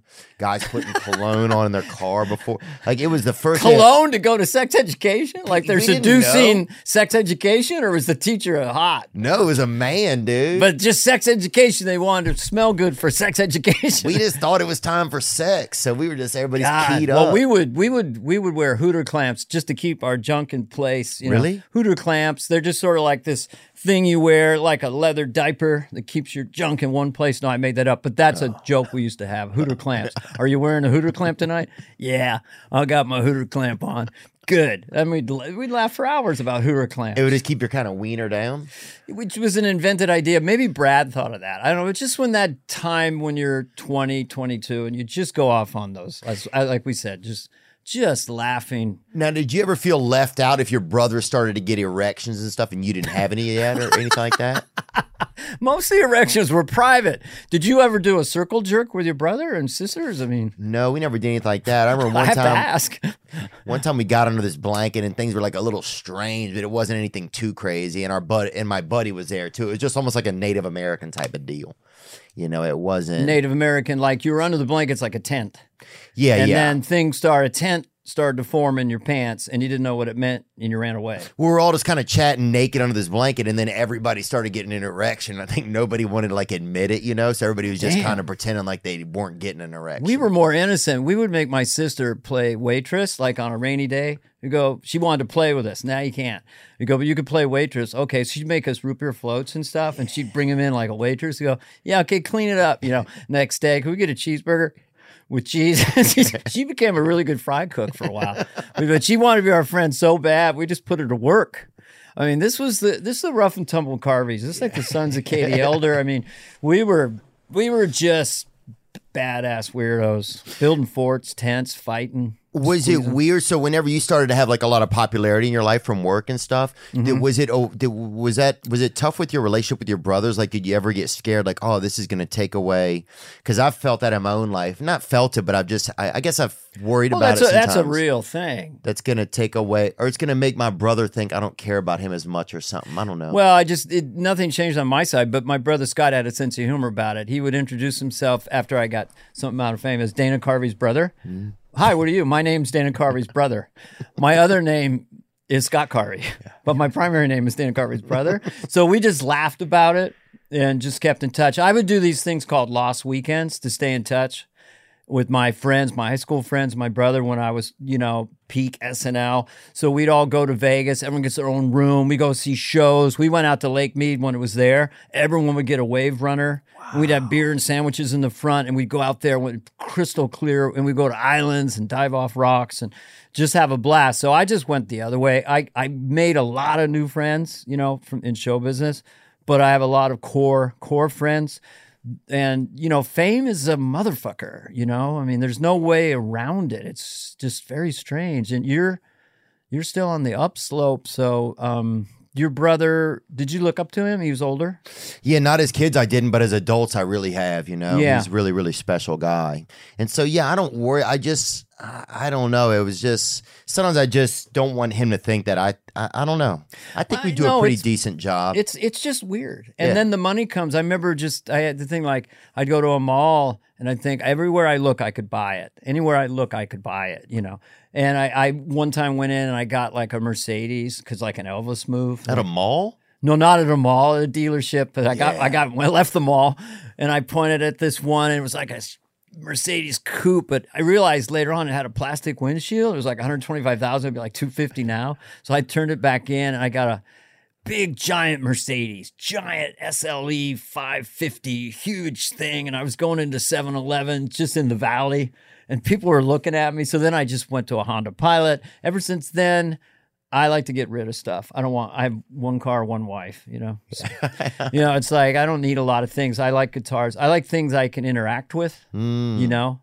A woman, a guitar, a piano, a swimming pool, you know, things that are Stuff that works. tactile. Well, I can't get that excited about a chair and just look at the chair. That's all right. My wife does. You know, it's just an interior designer mind, an aesthetic mind. I'm more in the internal world, but I, it's not self-congratulatory.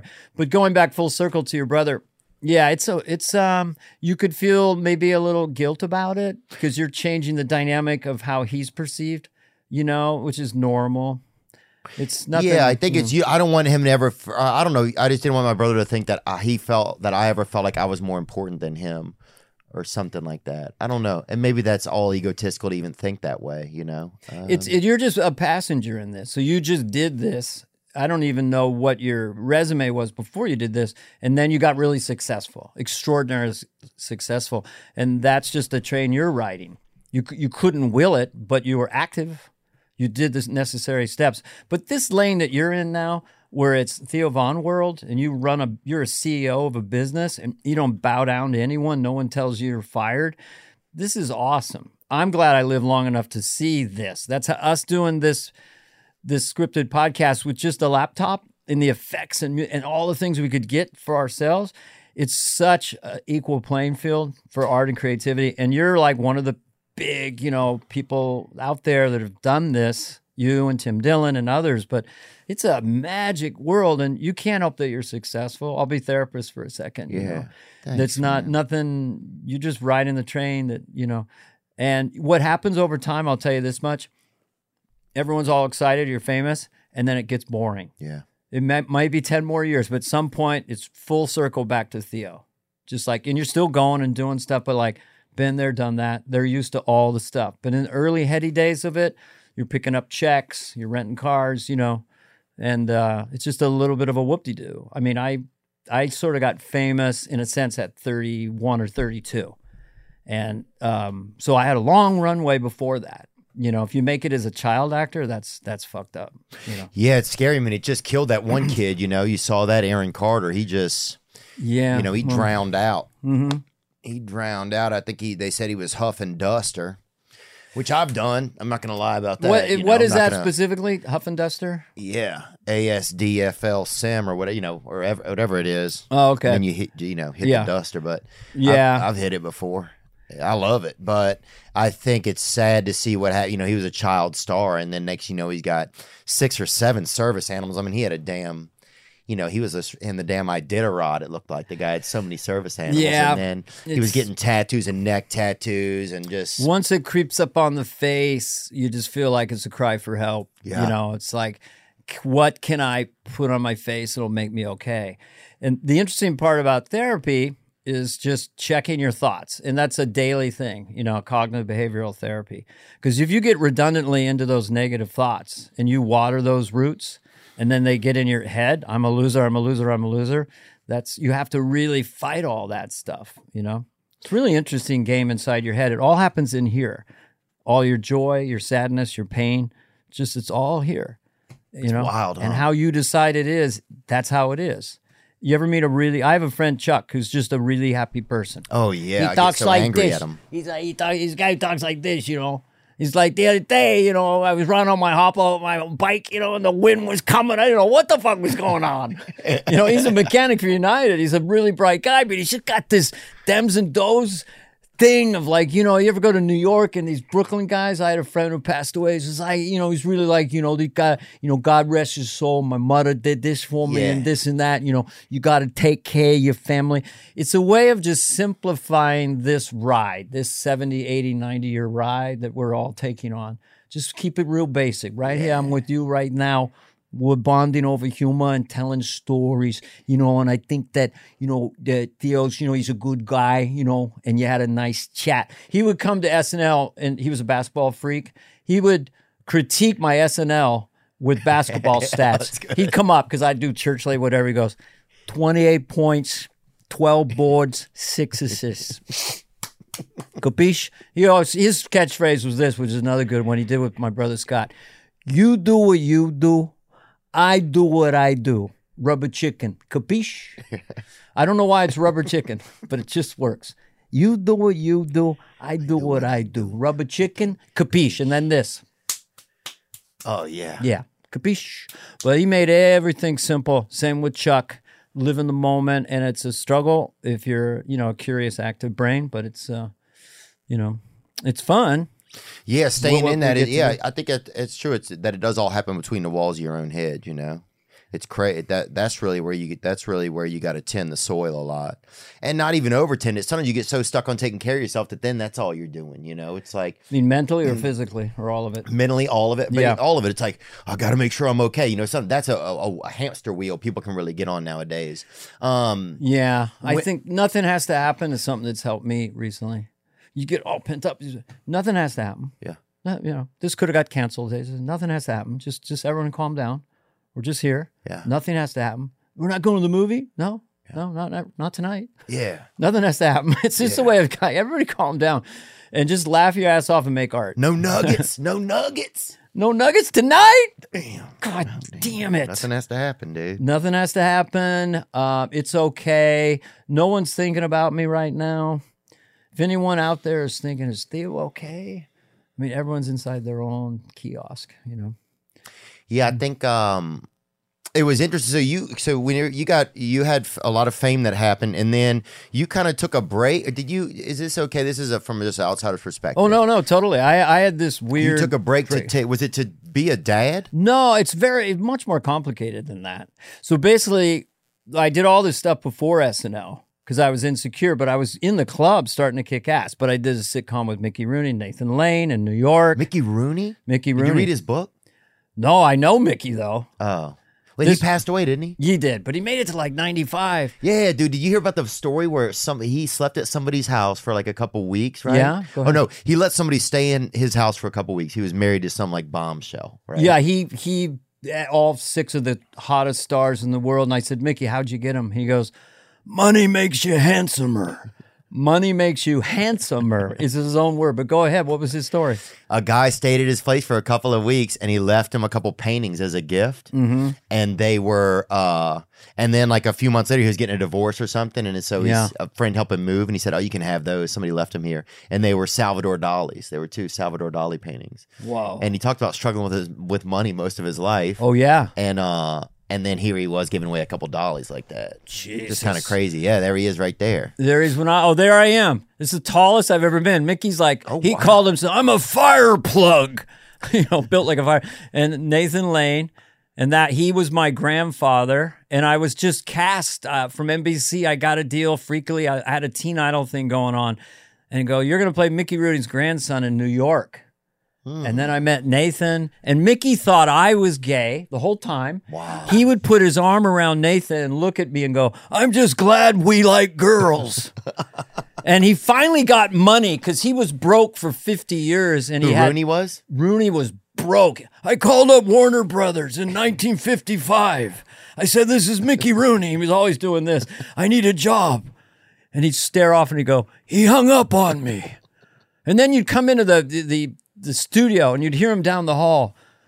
How long has Rodford, Robert Redford been in the business? He's one of those guys who would talk till he ran out of air. How long's Robert Redford been in the business? 10 years? I've been in the business 62 years. How old are you? 62 and two months. I mean, he's one of those guys who's a baby. Oh, held yeah. up. He had so many, he would say this a thousand times. Literally, literally. He would say this every day. I was the, which he was. He was the number star, number one star in the world, 1937. I was the number one star in the world. You hear me? Bang. The world. And he did that. You hear me? Bang. The world. I saw. But he had finally had money. He was doing a Broadway show on our show. He went to the racetrack all week. It was old show business. We had a guy who was five feet tall. His head was, and we would just rehearse with him all week. But Mickey would have like five thousand dollars, and he'd put it in front of my face. And he goes, "Think I can afford lunch?" and he had a 38. He didn't like the script. He would bring it out. and he'd throw the script. This script is caca. And he's waving this 38 around. And he puts it back in. He goes, They're not going to get me. Who? Well, that, he was going to kill Juan Corona, this serial killer. Before this, I was going to go to see Juan Corona. And I would say, You know who I am? I'm Mickey Rooney. I was going to plug him full of holes.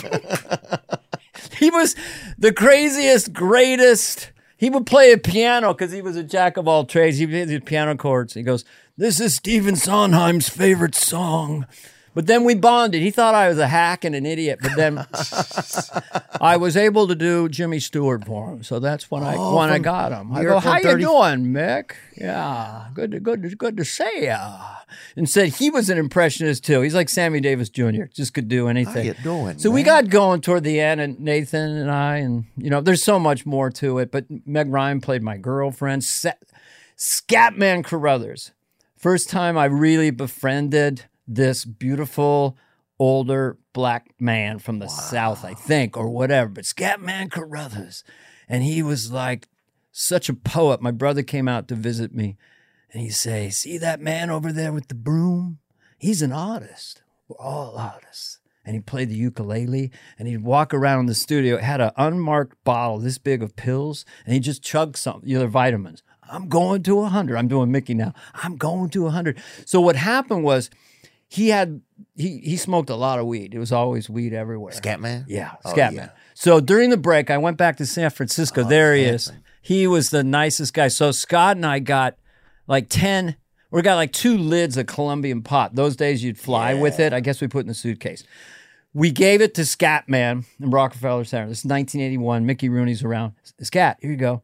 Next day, he's in the elevator with me. He says, because you know he grew up during secrecy with pot. He said the music was good. Uh, might I get a pound? so it was the best pot he ever had, and he could look at not even look at you and roll a joint, and it was closed on both ends. Oh, So then, after the show got canceled, he was living in Van Nuys, and so Scott and I brought a bag of Santa Cruz Colombian. We didn't even smoke pot at that point, maybe a teeny bit, but we brought it to him, and he played ukulele. He goes, "I got a bad wheel." And it was just so such a sweet, such a sweet guy. That was a cool part of that story of meeting him and hanging out with Scatman. oh yeah. There's nothing better that feels I feel is better than giving like good weed to a black guy. I feel like too. There's just something as a white guy that about that that feels good. You know. I guess so. I just, you know, I didn't, I grew up, you know, mostly it was a white neighborhood and we had an integrated high school.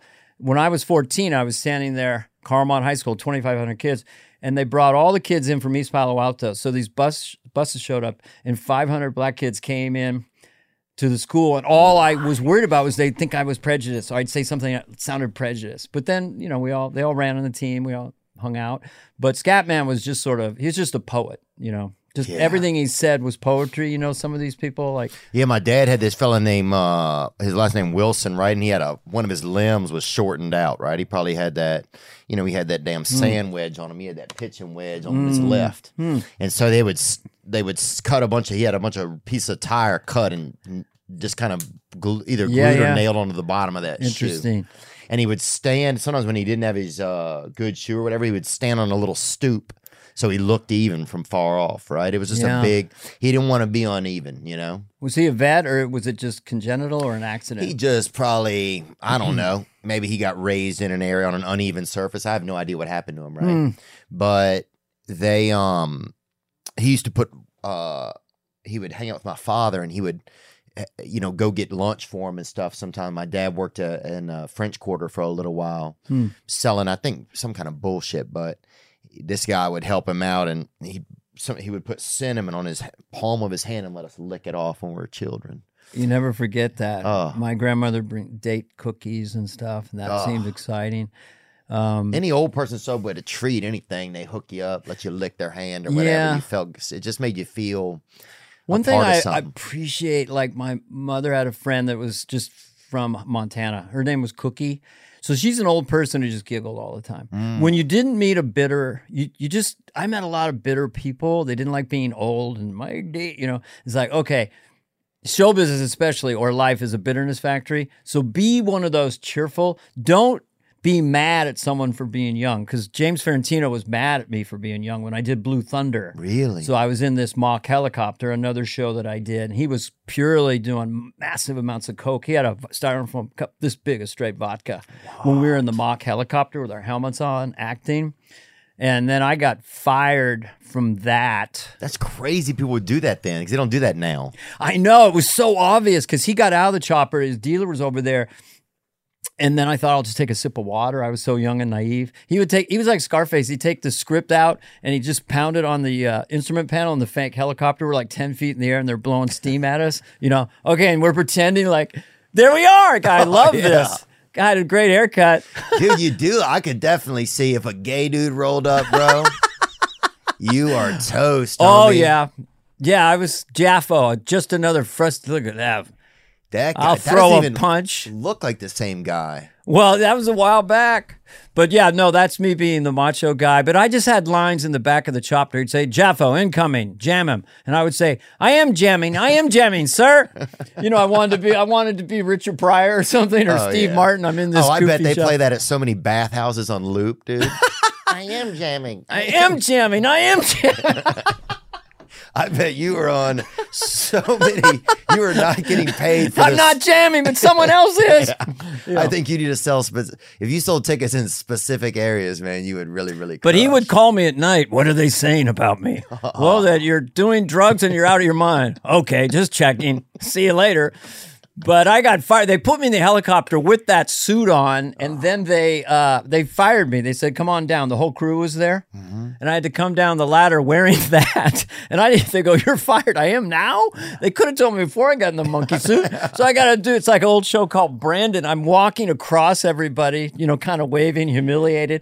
I go to the wardrobe guy who I kind of befriended. And I'm kind of shook up, and I go, "Man, I, I'm funny. I can do stuff." And he, and he put his hand on my shoulder, like, "Sure, kid." It's okay, kid. You know. And then I ran into him after SNL. He goes, God, you you weren't right. I didn't fucking, you know. So I got revenge, but that was another crazy. I had some crazy people, you know, experiences. But Did you ever try out for MacGyver? That makes me think about that. Looking at that show and then seeing you, it seemed like they almost would have put you on there. I don't know. At some point, I stopped because what they did was they were giving me seventy five hundred a week, and I'm from a middle class family. I was That's a a lot of boy. money. Yeah. So I was like doing all this stuff was a waste of time. But in the meantime, I was doing stand up. So finally, I got. They offered me Funster Hall. It was like a Punky Brewster spinoff. Hmm. So the pilot was going to be thirty thousand in nineteen eighty four. It's a lot of money. So I just thought, nah, can't do this anymore. So then all I did was clubs. Oh, because you were making so much money touring. Well, I was just in comedy clubs. I was mostly Seattle. Bay Area had like five full time clubs. So I started going, you know, I started headlining. I was headlining, but even bigger rooms. And I was I was making plenty of money. Yeah, you know, two thousand a week. And so I just did that for two years. And then I did one final thing that was different was uh, a movie called Tough Guys with Burt Lancaster and Kirk Douglas. So they became my buddies. That was weird. I was the third wheel in that movie. Kirk Douglas is. Uh, He just passed. He was he passed. made to 102. he was the dad, huh? Oh yeah. yeah, and Kirk Douglas. And I, he talked like this. And he's a ton of great movies. Uh, and Burt Lancaster. These were like, this is like working with Tom Cruise and Brad Oh, Pitt or something, you know. And so, Michael Landon, did you ever work with? no, I, I would love, there we go again. Yeah, look. Look, I was the pro, I was the straight man again. What are you guys doing? I'm telling you, we're going to rob a bank. Yeah, they were uh, Kirk Douglas. When he saw me, I go, I play him Richie. Kirk Douglas said, Well, you're perfect. You look exactly like Richie. and then Burt Lancaster said, How many movies have you done? I go, Well, this is my first. You've done one, I've done 72. so that's the way they talk. You can look it up. so look at all this shit I did. It's a different time, huh? But I'm on SNL as the church lady eight months later. I mean, I just came So out of crazy. nowhere. What? Yeah.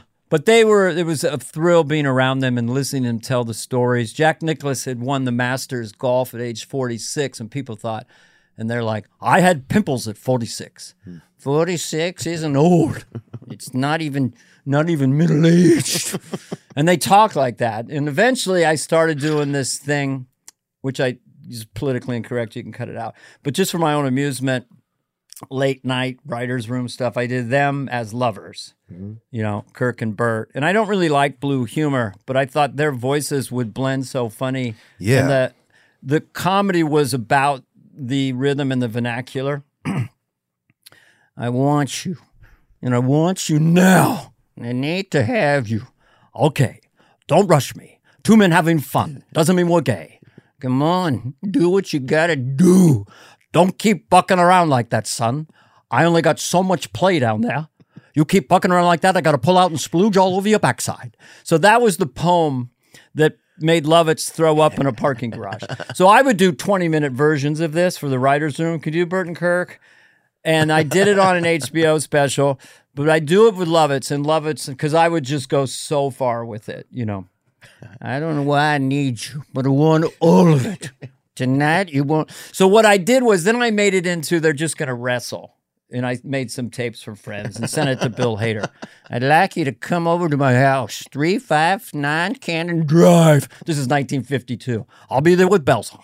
There's a gate off the side. The code is 754 pound. We're going to wrestle. We're going to wrestle naked style. I'm looking forward to it. Would you like me to bring anything? Lemonade. Bring me some lemonade. We'll, la- we'll lather up and then we'll wrestle. First man out of the ring loses.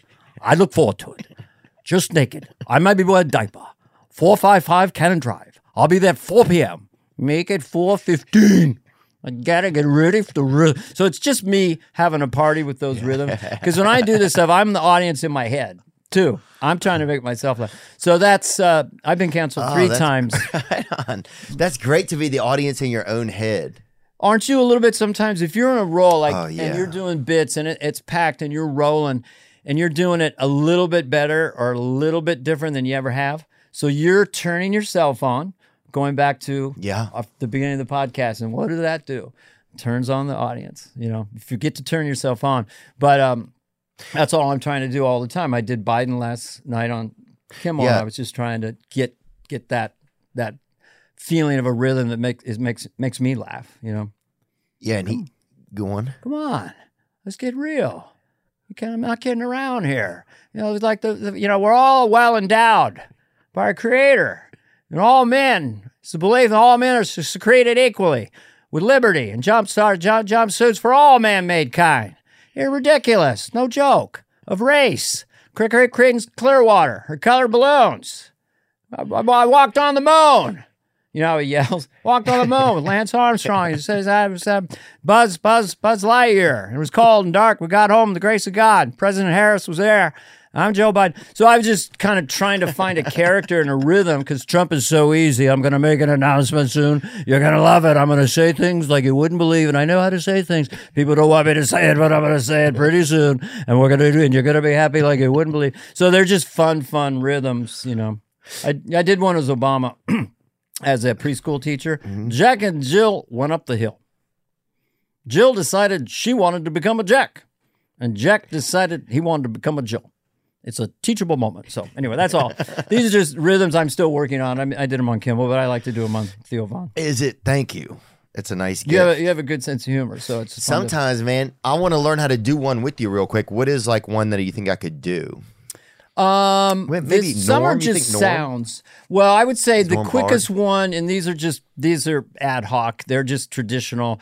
Is Walken. You can just start with that voice.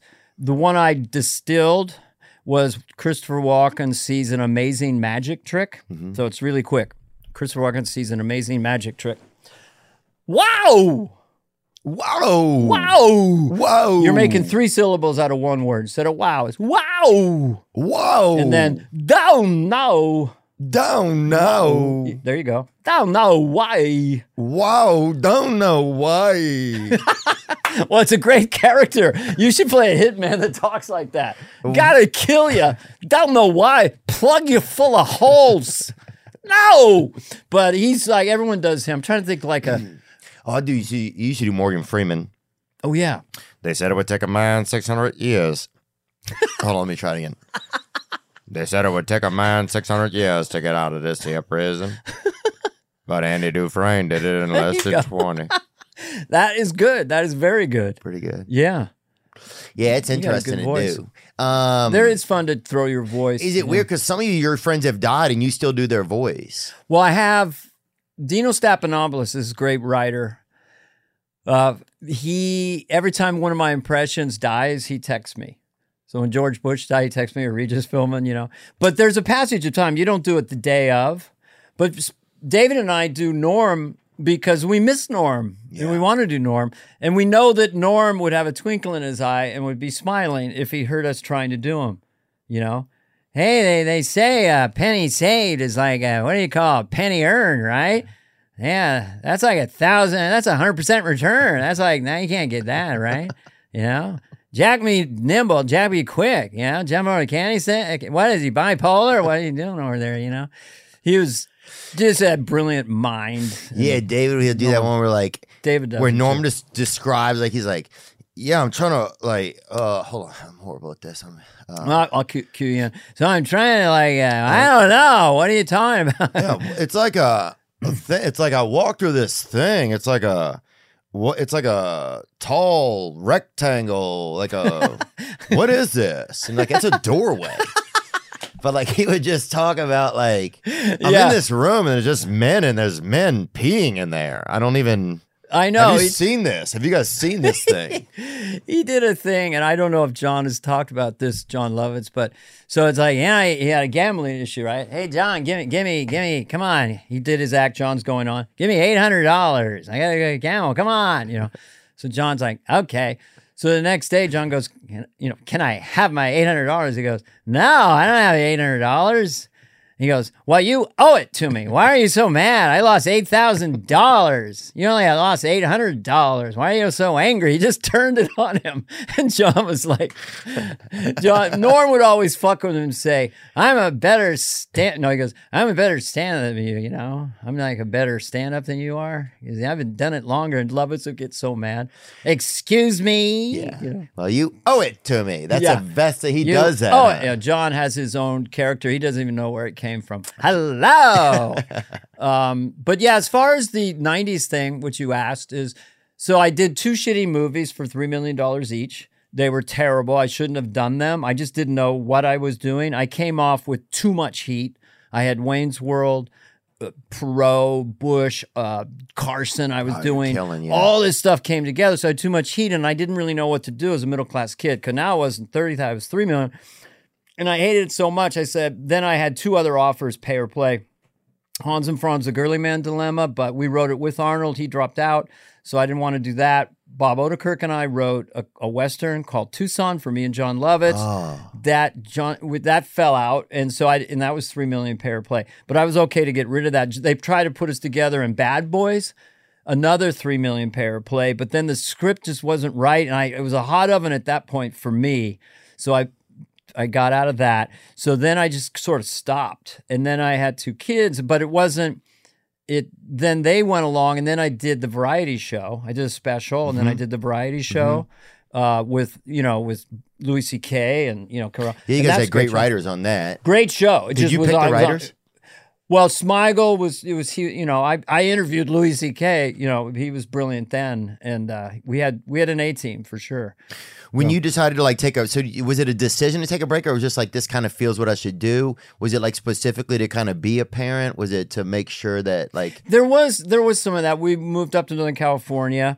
I was also sort of disillusioned, you know, because the movie thing. Once you make those two things and they stick to you, then you're just in a hole to dig out of in a way. oh, that's what it when feels I like? if I'd huh? done, I had Hans and Franz, the Girly Man Dilemma, and others that I was working on. I just made it's just a misstep. I always think of big life, big mistakes. It's okay to have regrets, but then at that point, I could make a fortune in stand up. right? So I could work, I would take two months off at Christmas. I would take the summers off. So I could be a present dad and, and make a shit ton of money, and especially corporate dates. I didn't want to do them.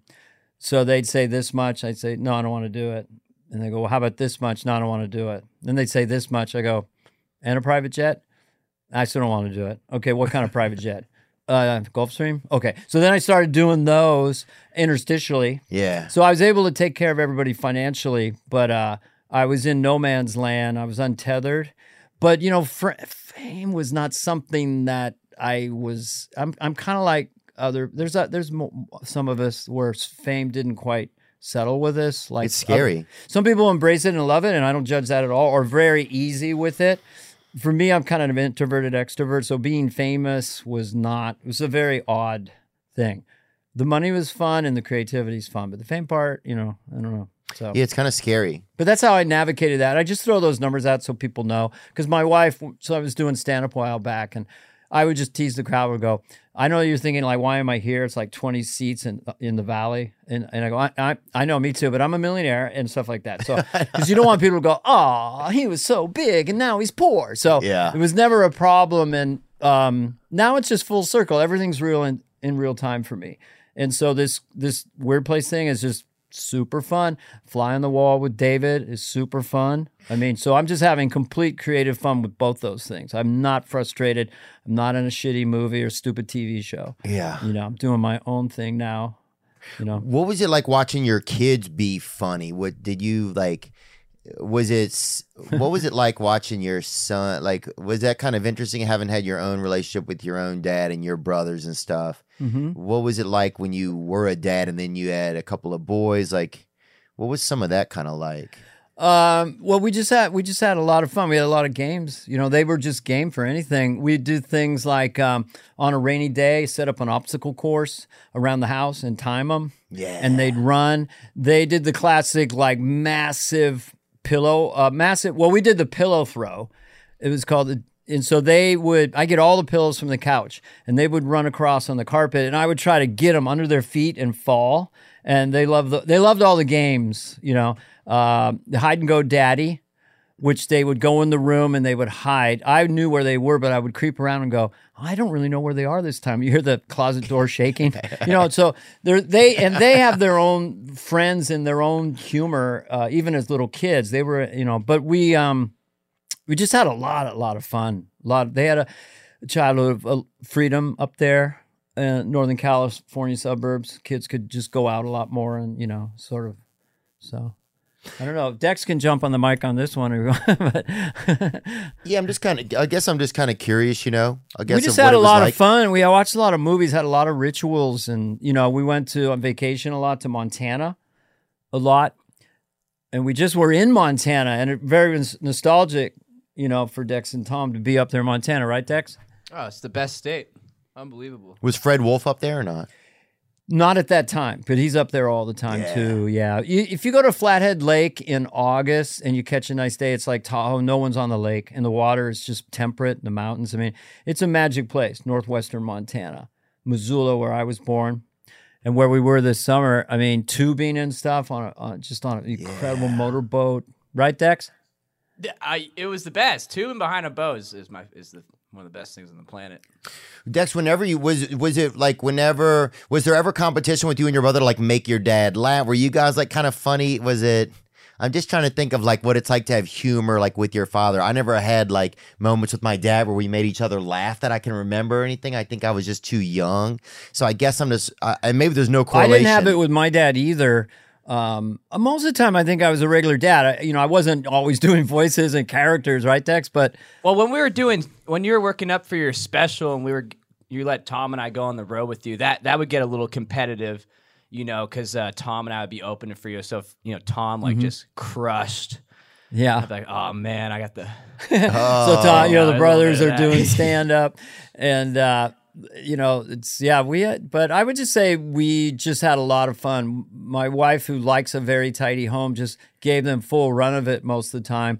You know, the airsoft battles where there's a million pellets and their cousins would come over and couches and they'd be in there fighting for hours, loading up. And, you know, I couldn't watch them. They'd be on skateboards going down a steep hill. So my mind was too active on that thing, but my, my wife could watch them go down the hill. And, you know, they had a, they had a very free childhood in a lot of ways. Don't you think, Dex? Ex, get, you know, bike riding. oh, you couldn't ask for more fun. They had Yeah, a lot of it's awesome. independence. Yeah.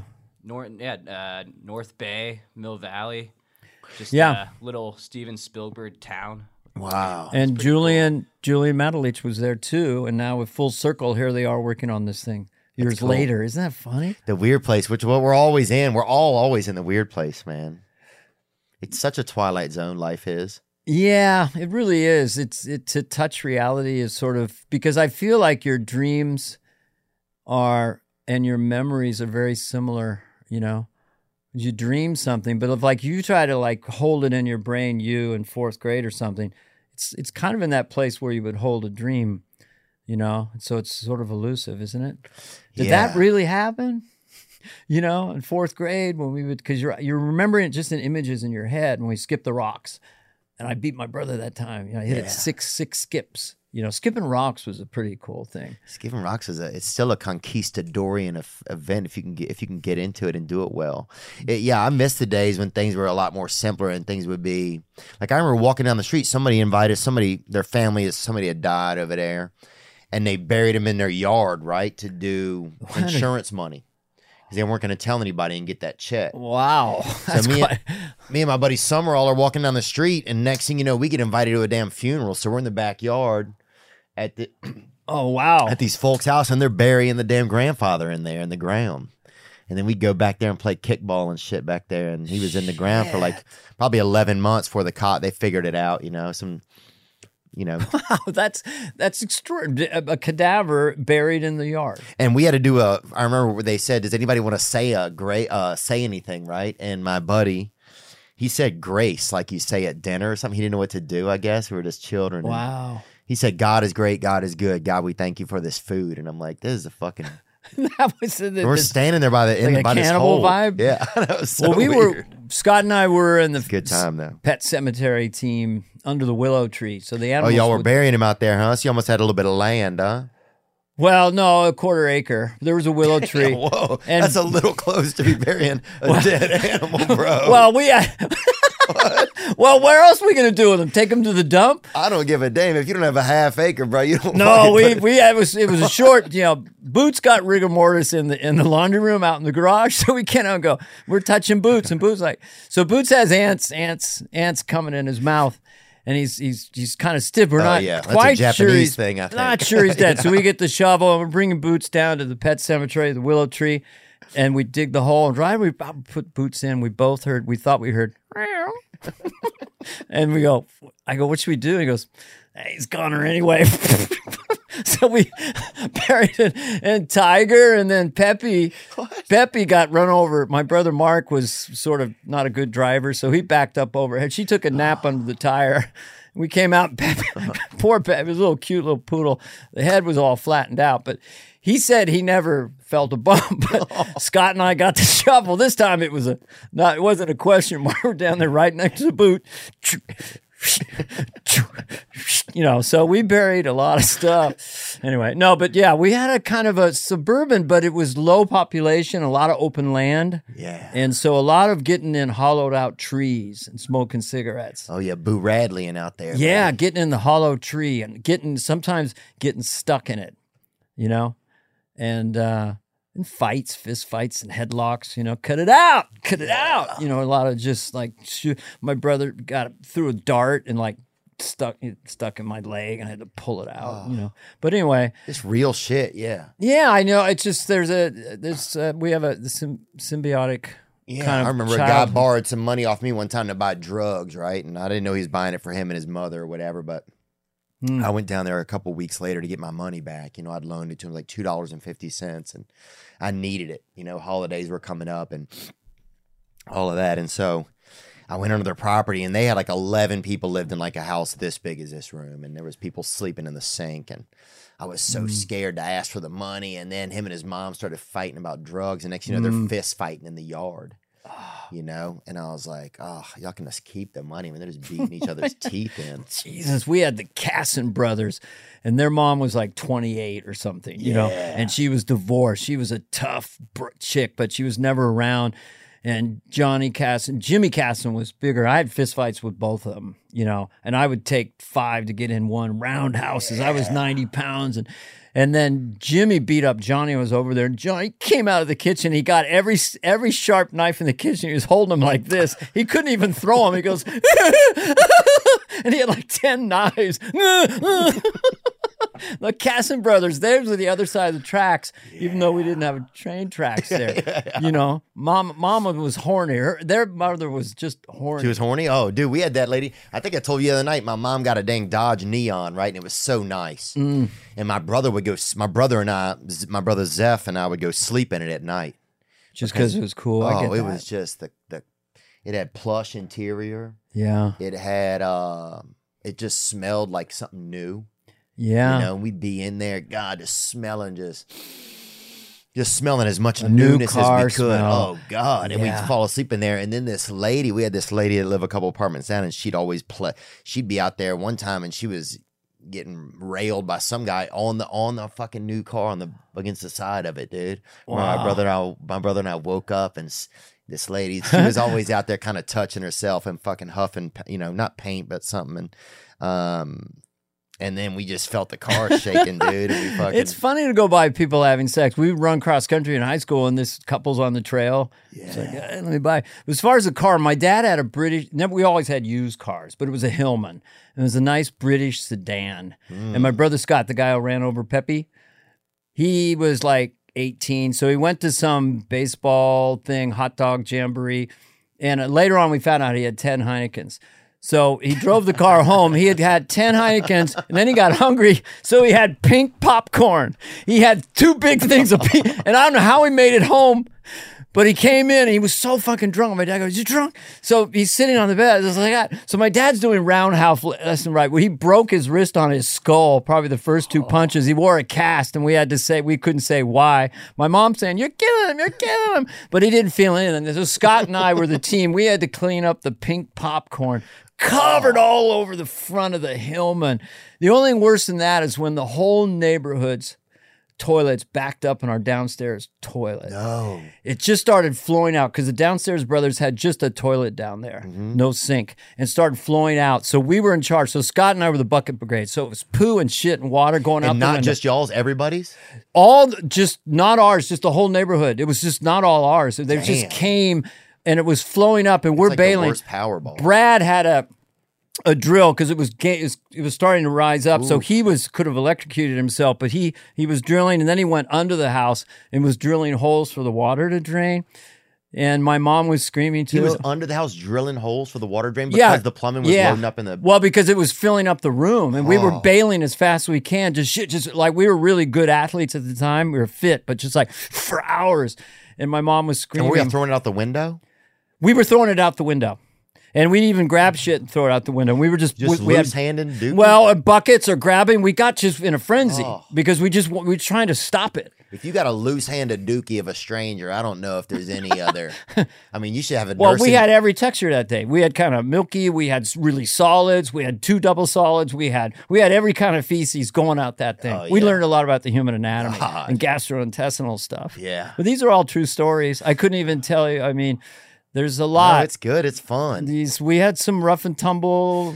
You, you know, know what I remember about a lot of people don't remember. Like I, I'll hang out with my best friends from growing up, and they don't remember a lot of the stuff that happened. That's the interesting thing. I'm like, Well, you're kind of jogging my memory because of you, the, the car and all these things. a lot of people know. just don't remember it. I don't know if they didn't weren't paying as enough attention, or I think I was hyper aware as a kid too. I think as comedians you get hyper aware because you're really alert and sensitive to what's going on. That's good for a comedian is to be observant and really be a sensitive instrument, I call it. Yeah. And so it's almost a form of light form of Asperger's. You don't want to look at the light too much because everything's so intense, you know. And uh, I just remembered all of it, you know. I just Yeah. said because it was, and there were some just lazy moments too. But there was one time where I just got incredibly lucky, and it was almost a spooky day at this cab weird cabin in Montana. Well, they had a slot machine in there. You know, it had all dimes in it. And so I started getting. Mm-hmm. you were a child or an adult? I was a child. I was like eight. Scott Oh, was ten. I started hitting jackpots. No. And it's like, and then he'd do it. And then I, I kept hitting jackpots. Then we were playing poker and we had these chips and I kept getting perfect hands. It was this day where I was just incredibly lucky for this day. Like I couldn't lose. Couldn't lose. It went back to the little, and it was dimes coming out. He gets like, you know, one cherry, gets a dime, like three cherries. So that was kind of a mystical day, you know. Yeah, things when you're young have so much. Like even if you win, you win seven dimes. It's like, remember when this happened? Or Oh, yeah. I remember we, we were going to the movies and we found a busted open Coke machine and somebody had been trying to rob it and like jimmied open and they'd ran off obviously right as Yeah. the money was falling out. And I walked up and Oh, there was yeah. all this money and a watch. You could see the robber that had reached in there would his watch had come off. So suddenly I had me a nice watch and as much money as you could think of. I bro. loved it. That was my God addiction to shoplifting. You know, I would go in when I finally got caught. Like I had a special billowy coat and a special secret pocket in the back, and so I, I was like in this drugstore, and I was been shoplifting like crazy. You know, Mm-hmm. shopping candy, everything. And I got this top that you would spin, and I put it in there, and I'm on my bike, and right as I was getting away, the guy grabbed the back of it. So then my brothers, you know, they were the ones who got me into shoplifting. They would stick stuff Yeah, down my deviants. they would stick stuff down my pants. But then I, you know, I was shamed You were a by that. I Yeah. they I took the fall. They didn't say we were shoplifting too, and we used to stick stuff down his pants. We taught him how to do it. They didn't say anything. They stayed quiet. So my dad came in, and I thought, okay, here it comes. You know, snap the belt. But then he goes, "Oh Jesus Christ, you brought shame to the family." Oh. But I didn't really feel that. I thought bullshit. I thought, come on, they were all shoplifting. Well, anyway, we're halfway through the podcast. No, we're going to take a break, and no, I'm sorry. We've probably done pretty probably good. How long have we been? Two hours? Oh, Jesus, Jesus Christmas, man. Seriously, really? Yeah, I didn't realize we kept you in here that Did you long. put it in two parters, or No, we'll do a one-parter, man. Um, and yeah, I want to. I wonder if they'll let us play a clip from your show. Do you think they will? which I mean the weird place? From the Weird place. They can play yeah. anything they want. They brought a couple clips. Yeah, I got a clip. Want Um, to play it? Yeah. Yeah. Which one is it? I'll set it up. Uh, you guys were saying uh, Psycho Bill. Psycho Bill. Okay, this is this this submarine crew goes back in time to the pirate ship. Okay. and then they interact with them and they figure out they've gone back in time and they go on a, a tour of the pirate ship to Okay. show them everything and they go to the brig and they meet this especially potent prisoner and the Okay. captain mckinley from 1966 is a little thrown by it and this is their conversation he's behind the bars Okay. Are you sure that cell will hold it? Well, I could never break out. Not with these balls made of fine Spanish steel. Now, who is this oddly attired gentleman? I'm Captain McKinley of the United States Navy. Navy man. Something. Something strange about you. What is that sweet fragrance I smell? It's a deodorant. Deodorant. Never heard of it. Huh. This guy's starting to give me the creeps. so there's a little it's, it's you know the filmic music the sound effects like he's slapping the bar and the effect on my voice. We played around with that forever i was doing hannibal lecter. I was doing all and then these guys pitched it down and i said oh god that's the guy. That's our that's our bad guy. That's psycho bill. Who is this right here? yeah. Uh, what's that sweet fragrance i smell uh deodorant never heard of it you're a navy man something strange about you Oh yeah. You know, it's almost Smell like. like somebody's uh, just bought a new cat. Do we have another one? Do we have the ant one or no? Yeah, I got it. Okay, here is like the guy who gets the magic power with the globe. These bullies shit on him. He says, "Oh," "He says I'll fight you in an abandoned lot outside of town." Then he goes to the globe and he sees an ant, and he puts an ant on the globe, and it's magic globe. So he drops it on the lot they're at, and they're just waiting to fight him. And this giant ant comes out of the sky, and these bullies have to fight the ant. Oh, here's what nice. it's. Here's a piece of it. There's a lot longer, but yeah, Look at those legs! That antenna! coming out of the sky. That belly! It's a giant ant! Oh no, we gotta fight this thing! Keep your feet moving, boys! Get the shotgun out of the truck! Yep. Eat this.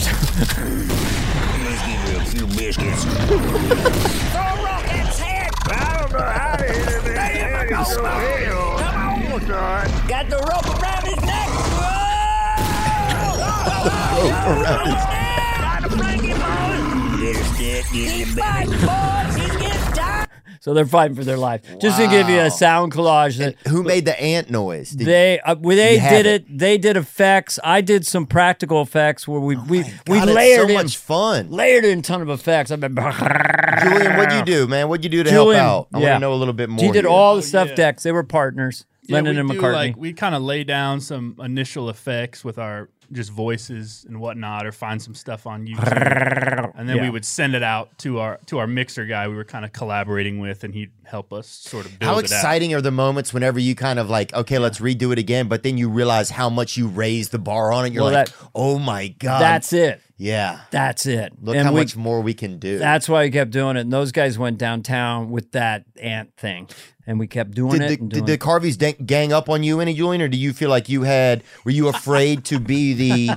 uh, you're obviously the odd person out, and there's Yeah, nothing you can do about that. That's you know There's genetic. not much, but no, we, we, we all grew up together. We had a hole cut cut in our back fence, and we had a tin can phone and whatnot. Oh, so we're- yeah, we dude. go So way they were back. they were they Yeah. know each other. He's like a brother from another mother. I mean, they're like thick as thieves, and they have so much shared experience. I met Julian when he was three. God, what was he like then? He was he was about uh, he was pretty pretty cocky. Really He had diapers on, but he had an no. He was just a cute little kid. I mean, shirtless, probably, huh? probably just strolling around the neighborhood. Yeah, Drinking out of a tit. That's cocky as you can get, dude. and his dad's from Mississippi. So Oh, that's, really? That was you yeah, know I was I was baptized in Mississippi. Oh actually. damn, Yeah. maybe that's what's up. yeah. Dude, I saw. I used to work over there, and uh, I had to paint a fence one time, right, with this fella, Big Johnny, and he was a homoerotic guy, right, and they didn't, you know, and he would wear uh big chains and stuff, and he had a big afro, and he would drive on a riding lawnmower all the time, and he and I had to paint this white fence, and the birds, all these, uh, I think they were nightingales, maybe Mm. would come and try to get into his hair. And so my job while I we were painting, I had a badminton racket and just to whack them all day, bro. So that was your job. Yeah, we were out there. I started painting, but by the maybe about an hour in, he couldn't handle the pressure of the nature. So what? Sixty cents an hour, and you're just whacking birds with a ten. Oh, I was doing pretty. I was getting paid five bucks an hour, but I was out there. I probably, dude, I, I bet I took thirty sparrows off that dude's brim that day, man. I mean, because his hair was just, Wow. they wanted a nest in it. But did you wound them and then they'd fly away, or did you really whack them dead? I'd say probably 40, 40, 50 or 40, not 40, 50, 50, 50. Wow. Birds are intense. Yeah, it depends. I Well, the problem with birds is they're coming out of the sky and you don't know what's going on up there. That's what I find. Right. We have some, Animals, you get a little bit more. You get the you, they run up, you get the ambiance. But a bird, you're like, fuck, you know. we have some koi fish on our farm slash ranch, and they're inside this cement. It, it came with the house, but they built it so like the bald eagles or whatever's up there, because most of the people come over and go, I can't believe they're still alive, and they're big. They're like forty pounds, and they'll live to like 110. Koi will. Yeah, they'll live way past us. They're like vegetables that float around. I mean, they go around in circle on a five foot thing, and they're fascinated for a hundred years. But anyway, he said that the the birds intuitively know they could get them with their tail on. Is that it? But they wouldn't. They don't have enough runway to get out because they'd hit the Buddha statue. Damn, So they're safe for now. they're safe for now, Yeah. baby. Safe for now. I think we all we're all. That's all we all We're are. all man. safe. Uh, how do we close this, Theo? I, I, this has been so much fun. I really told you a, a lot of stuff. No, look, I'm just. I think it's interesting. I've heard some about your life. I think it's nice that you're getting to work on a project that, you know, with family. Obviously, family is something that's been very important to you, and so I think that's super. To me, that's really cool, man. Like, you know, I talk about doing stuff with my brother. There's a lot of people who'd give anything Yeah. to be able to do a job with their dad, no matter what it is, you know, and Uh, like, um, yeah. especially to make something like this that almost anybody could really make. Like, of course, people aren't gonna have oh the no, same people talents. people make them, but we know that you got it, there's a whole new level you need to go to. You can't just write a script, get some voice actors, and add a couple of effects. right. You need to win the war every moment for the attention span. You need every single moment. That's why we made it kind of like an album, Yeah. you know, uh, rather than just something to get something else. Hey, maybe someone will buy it and we'll make a lot of money. Yeah. You know, we actually said, no, we want to conquer this space. And those guys, uh, they were writing with me at the table, they were directing me. Um, they were doing rewrites and they were doing the editing and they were stacking the effects and working with Ben and you know it's just and choosing music, bringing in the music and the music inspired me. Yeah. You know, and the right Oh, scary yeah, music for. Psycho Bill. And what's the music? And we had the, that library, so we we were able to make it filmic, as you can see by these samples. Oh yeah, well it also does that thing for me. It brings back your imagination. Like, That's it. Yeah. Suddenly, my imagination has Yeah. to work, and it's almost excited. And I don't mean that any dad and son could do this, or any dad and family and friends can do this, or any group. Anybody could. You could make something fun with your family. You could do something. Yeah, with the tools available, you can make cool. Right, you can make really cool Yeah. stuff. Yeah. But also, obviously, you guys are trying to get it at a level out there where it's like, you know, you want to put a piece of art out into the world. And I think it's interesting that you didn't burn yourself out over the years. So you still have the, ver- a little bit of the veracity or concern or whatever to want to do something like this. I- a lot of people get burnt. I mean, there are people that, you know, do 20 things that they don't want to do for years and they Um, get burnt out, you know? So My other son watched The Time Machine with Rod Taylor, obsessed, which I showed him as a little kid, and he's possessed by it. So, art and music, my family with the Beatles, and movies, just everything to us. Making art, uh, doing it. I like to think that because of my cross country and track, I've kept my VO2 max really strong. Like, I don't think anyone in Hollywood could hike up a hill with me. I don't really think so. If they could, but I'm going past like uh, they're all in the slow lane. so you could beat Nealon easy on his little Well, yeah, I don't want to pick on him. I'm thinking of you and me, mano a mano. I'm looking at 30 years younger. He's But got anyway, lungs on him. Does your dad have some good lungs on him, Dex? Wow. well, I've just never stopped. I need it for my mental health. I Mm-hmm. love playing the guitar. Like I do it for an hour every night, making up shit, and I need the the breaking the sweat with the pulse. I love it. So, but I do think the core energy and passion for me, and I'm just surprised. I'm, it sounds so self congratulatory, but I care just as much about this as anything I've done. Anything doesn't matter to me. When something was kind of shitty, You can i- tell. If something's popular, okay, I might like it, but well, you can tell by hearing, right? You just tell because that it the amount of layering that went into it and the amount of sound collage and just finding Psycho Bill and writing the part and what do they say? I want to ask you a question. Yeah. Blink in your brain when you hear that voice. I could never escape. What do you picture? Um, Psycho Bill, you mean? Yeah. I picture a big. uh Oh, you know what? You say no. Well, it, it can Now be I wonder if. I'm if my brain's taking over. I picture uh a little bitty guy with the biggest wiener you've ever fucking seen. a human tripod. I mean, he's got no. He has to wear it over his shoulder in a bag. Yeah, he uses it a weapon. But he doesn't even talk about it. It's just Yeah. you don't really know that. okay. And he has the biggest, thickest, darkest mustache you've ever fucking seen. See, seen. that's the thing. That is your Psycho Bill. That's your Psycho Bill. So that it, you and you he could get out of the prison easy. He could literally just walk through the bars if he wanted. Oh, there's stuff that happens. but he stays in there because it's just it's well, he he's he, things happen in the storyline. There's stuff that happens with the other sailors, and there's some illicit stuff that's going on. yeah, good. So you know that that's the, the great thing about this. If you're driving around as a mom with your kids, and it's and nothing You else You can listen going, to it with family. You can listen and let it. them imagine the story. Let them decide what Captain McKinley looks like, or Ca- Captain Jack. You know, who I worked after my wife's Irish uncle. A man who talks like that, and we just call him Captain Jack. So all the characters have some some reason or some way I found my way to them. There's a character called Smarty Wiggins, a pirate, uh-huh. and I base it off this Irish woman Noni, who talks sort of like this. But he's the smartest pirate in the world. and he invents the toilet. And he goes, I call it a lavatory. Because he's a, he's a genius pirate. But that was coming from Noni's voice. Hmm. God rest her soul. She went to the stars. God damn! That's what my father used to say all the time. Oh, really? God damn it. God damn! And he would like, Just randomly. yeah, we'd wake him up and he'd be like, God damn it! it was that's like all I remember him saying most of my life, dude. And then he would like have some beers. He would, oh, he would take me to the bar with him and he'd tell me to go walk down the bar and come back, you know?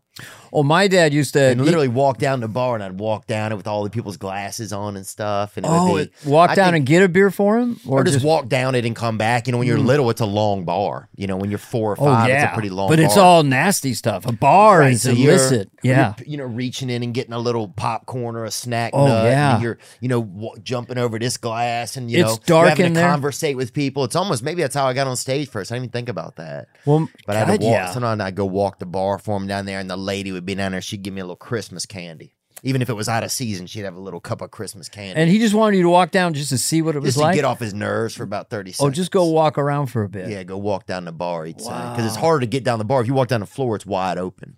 But the bar, there's Hmm. deviants. You got a damn fucking pedophile. You got a couple fist fighting there. You know, you got a guy picking his nails, you know, and giving it to you or whatever. you know, you got a lot of. Uh, and you have a great memory. you got people to meet along the so way. So you paint pictures with your brain because I'm imagining man. this bar now. Oh, and yeah. imagining ten year old Theo, Tony Padoni's, it was called. Tony Batonis. And then my dad was like, "We're gonna ride. We're gonna all right. We're gonna head home." And he we'd sit in the car like, "We're gonna leave in just a minute," and then he'd fucking fall asleep, and I'd just be fucking sitting there in the fucking and waiting car. for him to wake up. Oh, my dad would when I was in junior. I was the last kid there. He'd give me an enema kit because he was too embarrassed to go buy one. Oh, oh, oh, Jesus Christ, Dane! This is this is my best. This is how we talked. Oh, could you give me one of these? And it's something funny because I was buying the enema kit for him. Uh-huh. No embarrassment. Yeah. Even though they might be go, what? You you you're that constipated? You're 18. You weigh 110 pounds? Jesus, kid. But I know. Okay, just give me the enema kit. Jesus Christ! But he he did take us to the Kit Kat Club in Idaho Falls, Oh, that's nice. and it was illicit. It was dark and kind of nasty. Your father took you in there He took us in there the drink we to get you a drink. no, we were just driving up to Montana. My sister went with my mother on a plane. And so we drove up. But just the, the bar scene as a young, the darkness of it. Because when I worked at Holiday Inn as a busboy and I'd go to, or a waiter, I'd go into the bar to get drinks in the afternoon. And then there'd be like a parent of one of my friends would be in there just getting blasted. He'd see me and he'd kind of look down. And then I did room service. I waited on Michael Jackson. I waited on Little Richard. He was naked. I waited Little on Richard was, and did he? He answered the door naked. And was homoerotic. Well, there was a man in the bed with sheets over, and he, he answered the door naked. that seems pretty gay, I think. I think it's gay. And he goes, Have you been to the show? Because he was playing the Circle Star And you Theater. were a child. Huh? You I was 18, 19. You've been to the show? And I, I did, you know, I just, I waited on Richard Pryor, waited on, um, you know, Carlin, waited on Rich Little, stuff like that. And those are whole other stories, but, Yeah. you know. But anyway, so Theo, I um, think we're okay, man. I think we got enough. we spent a lot of time together, man. Well, it just flowed really nice because I do this now. so Yeah, I know you do this a is job. e- this was really fun and easy. I enjoyed it a lot. Yeah, me You know, too, man. I really I'm- did. uh, I mean, I kind of broke a sweat a little bit, but good. I think I'm okay. I think it counts as a I workout. good. Well, just you get a, you know, you just sort of get. It's exciting just sharing these stories and the way we were bouncing off each other because your stuff just keep. It was inspiring me. Oh, thanks. Because I'm man. like uh, the new car, the brother, or the thing, or the guy with one toe, or whatever. It's like, oh man, okay, oh, we had something kind of like that too. yeah. So we were we were kind of hillbillies from the middle class white suburbs, basically up there in the Bay, San Francisco Bay Area. Yeah, but it, I think it's interesting. I think there's just so many commonalities. I, I, but I love remembering things from the past. I think it's pretty fascinating. I love imagination, and yeah, I think stuff like this is good. Stuff like um, The weird, the place. weird place is great for people because yeah, it'll help it, it just to get you to go. Especially moms knowing or dads knowing that they could listen to it with their kids. See, Yes. hey, what do your kids think? Throw it on. You know. Oh yeah, and then we we have some uh, emotionality, like I said, in it. Nothing heavy handed, but there's some sweetness to it and earnestness to it. And it th- we were doing thinking of this before Ted Lasso, which I think that struck a nerve too. We love the dark stuff, and you know, but there's something about earnestness and sincerity, and we loved going back into that '60s vibe. And they're all evergreen. They could play a thousand years from now if there'll still be submarines.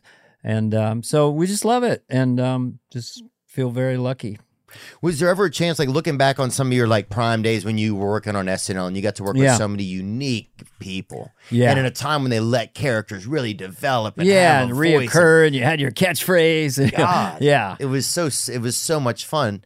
Um, was there ever a chance you guys would try to get back to? I've always wondered why didn't like five or six of the guys say, "Hey, let's do this again. Let's just make our own thing and do it." It's, you know, it you And step that's on- an outsider's perspective, you know. No, I know. And you always think, oh, but then you're kind of like, "God, how do you get back to sketch? You know, me doing these voices and improvising these rhythms was exercising that same idea.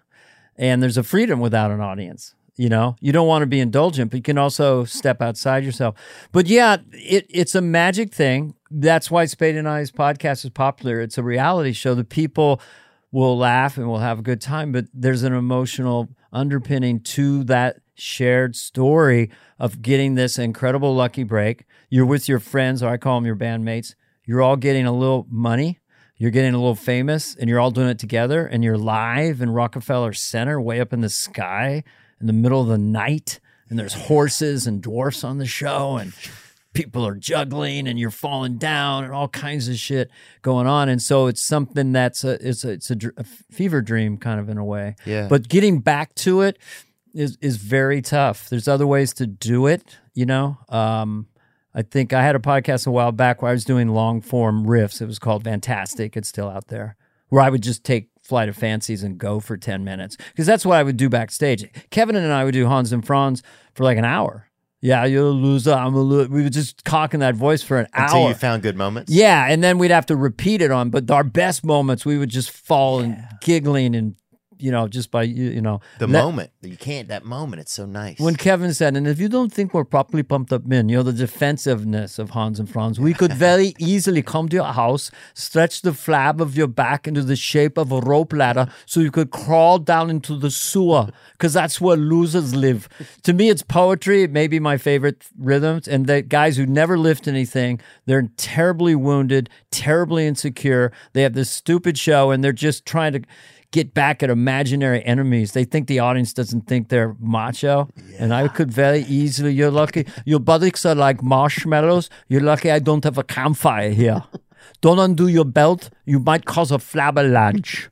You but tell your muscles are so flabby. I'd like to shape them in a bow and put them under the put you under the Christmas tree. you know, it just gets into madness. So Kevin and I love that. I was sort of would have been happy if that movie had come to fruition. A very funny movie. Conan O'Brien, Robert Smigel, me and Nealon wrote it together. Hans and Franz, the girly man dilemma. oh, So, but anyway, life's good. You know, life's good, man. You're staying creative. You get into, uh, you get to have a family and be a real human in a family. That's awesome.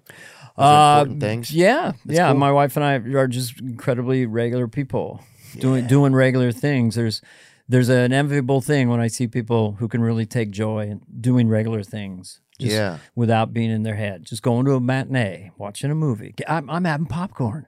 Man, this is great. I'm putting I'm putting some raisinets in the popcorn. You are? I'd say to Scott, what are you going to get? My brother Scott, movies here, everything.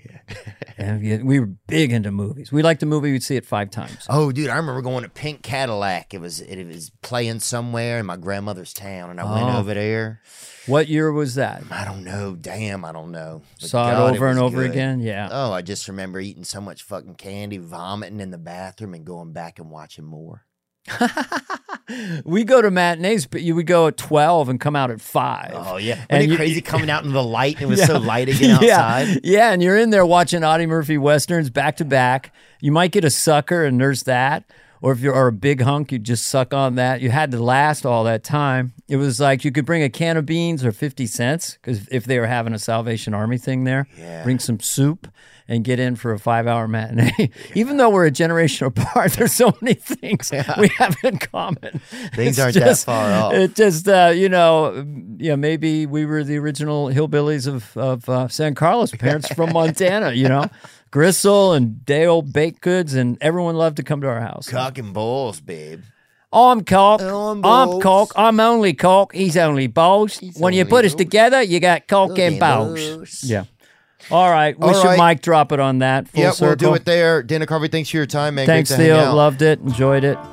Peace out. Now I'm just floating on the breeze, and I feel I'm falling like these leaves. I must be cornerstone. Oh, but when I reach that ground, I'll share this peace of mind I found. I can feel it in my bones, but it's gonna take. Ladies and gentlemen, I'm Jonathan Kite, and welcome to Kite Club, a podcast where I'll be sharing thoughts on things like current events, stand up stories, and seven ways to pleasure your partner. The answer may shock you. Sometimes I'll interview my friends, sometimes I won't. And as always, I'll be joined by the voices in my head. You have three new voice messages. A lot of people are talking about Kite Club. I've been talking about Kite Club for so long, longer than anybody else. So great. Hi, sweetheart. Here's the deal. Anyone who doesn't listen to Kite Club is a dodgy bloody wanker. Do you know what I mean? Hi, I'll take a quarter pounder with cheese and a McFlurry. Sorry, sir, but our ice cream machine is broken. no! I think Tom Hanks just butt dialed me. Anyway, first rule of Kite Club is tell everyone about Kite Club. Second rule of Kite Club is tell everyone about Kite Club. Third rule like and subscribe wherever you listen to podcasts or watch us on YouTube, yeah? And yes, don't worry, my Brad Pitt impression will get better.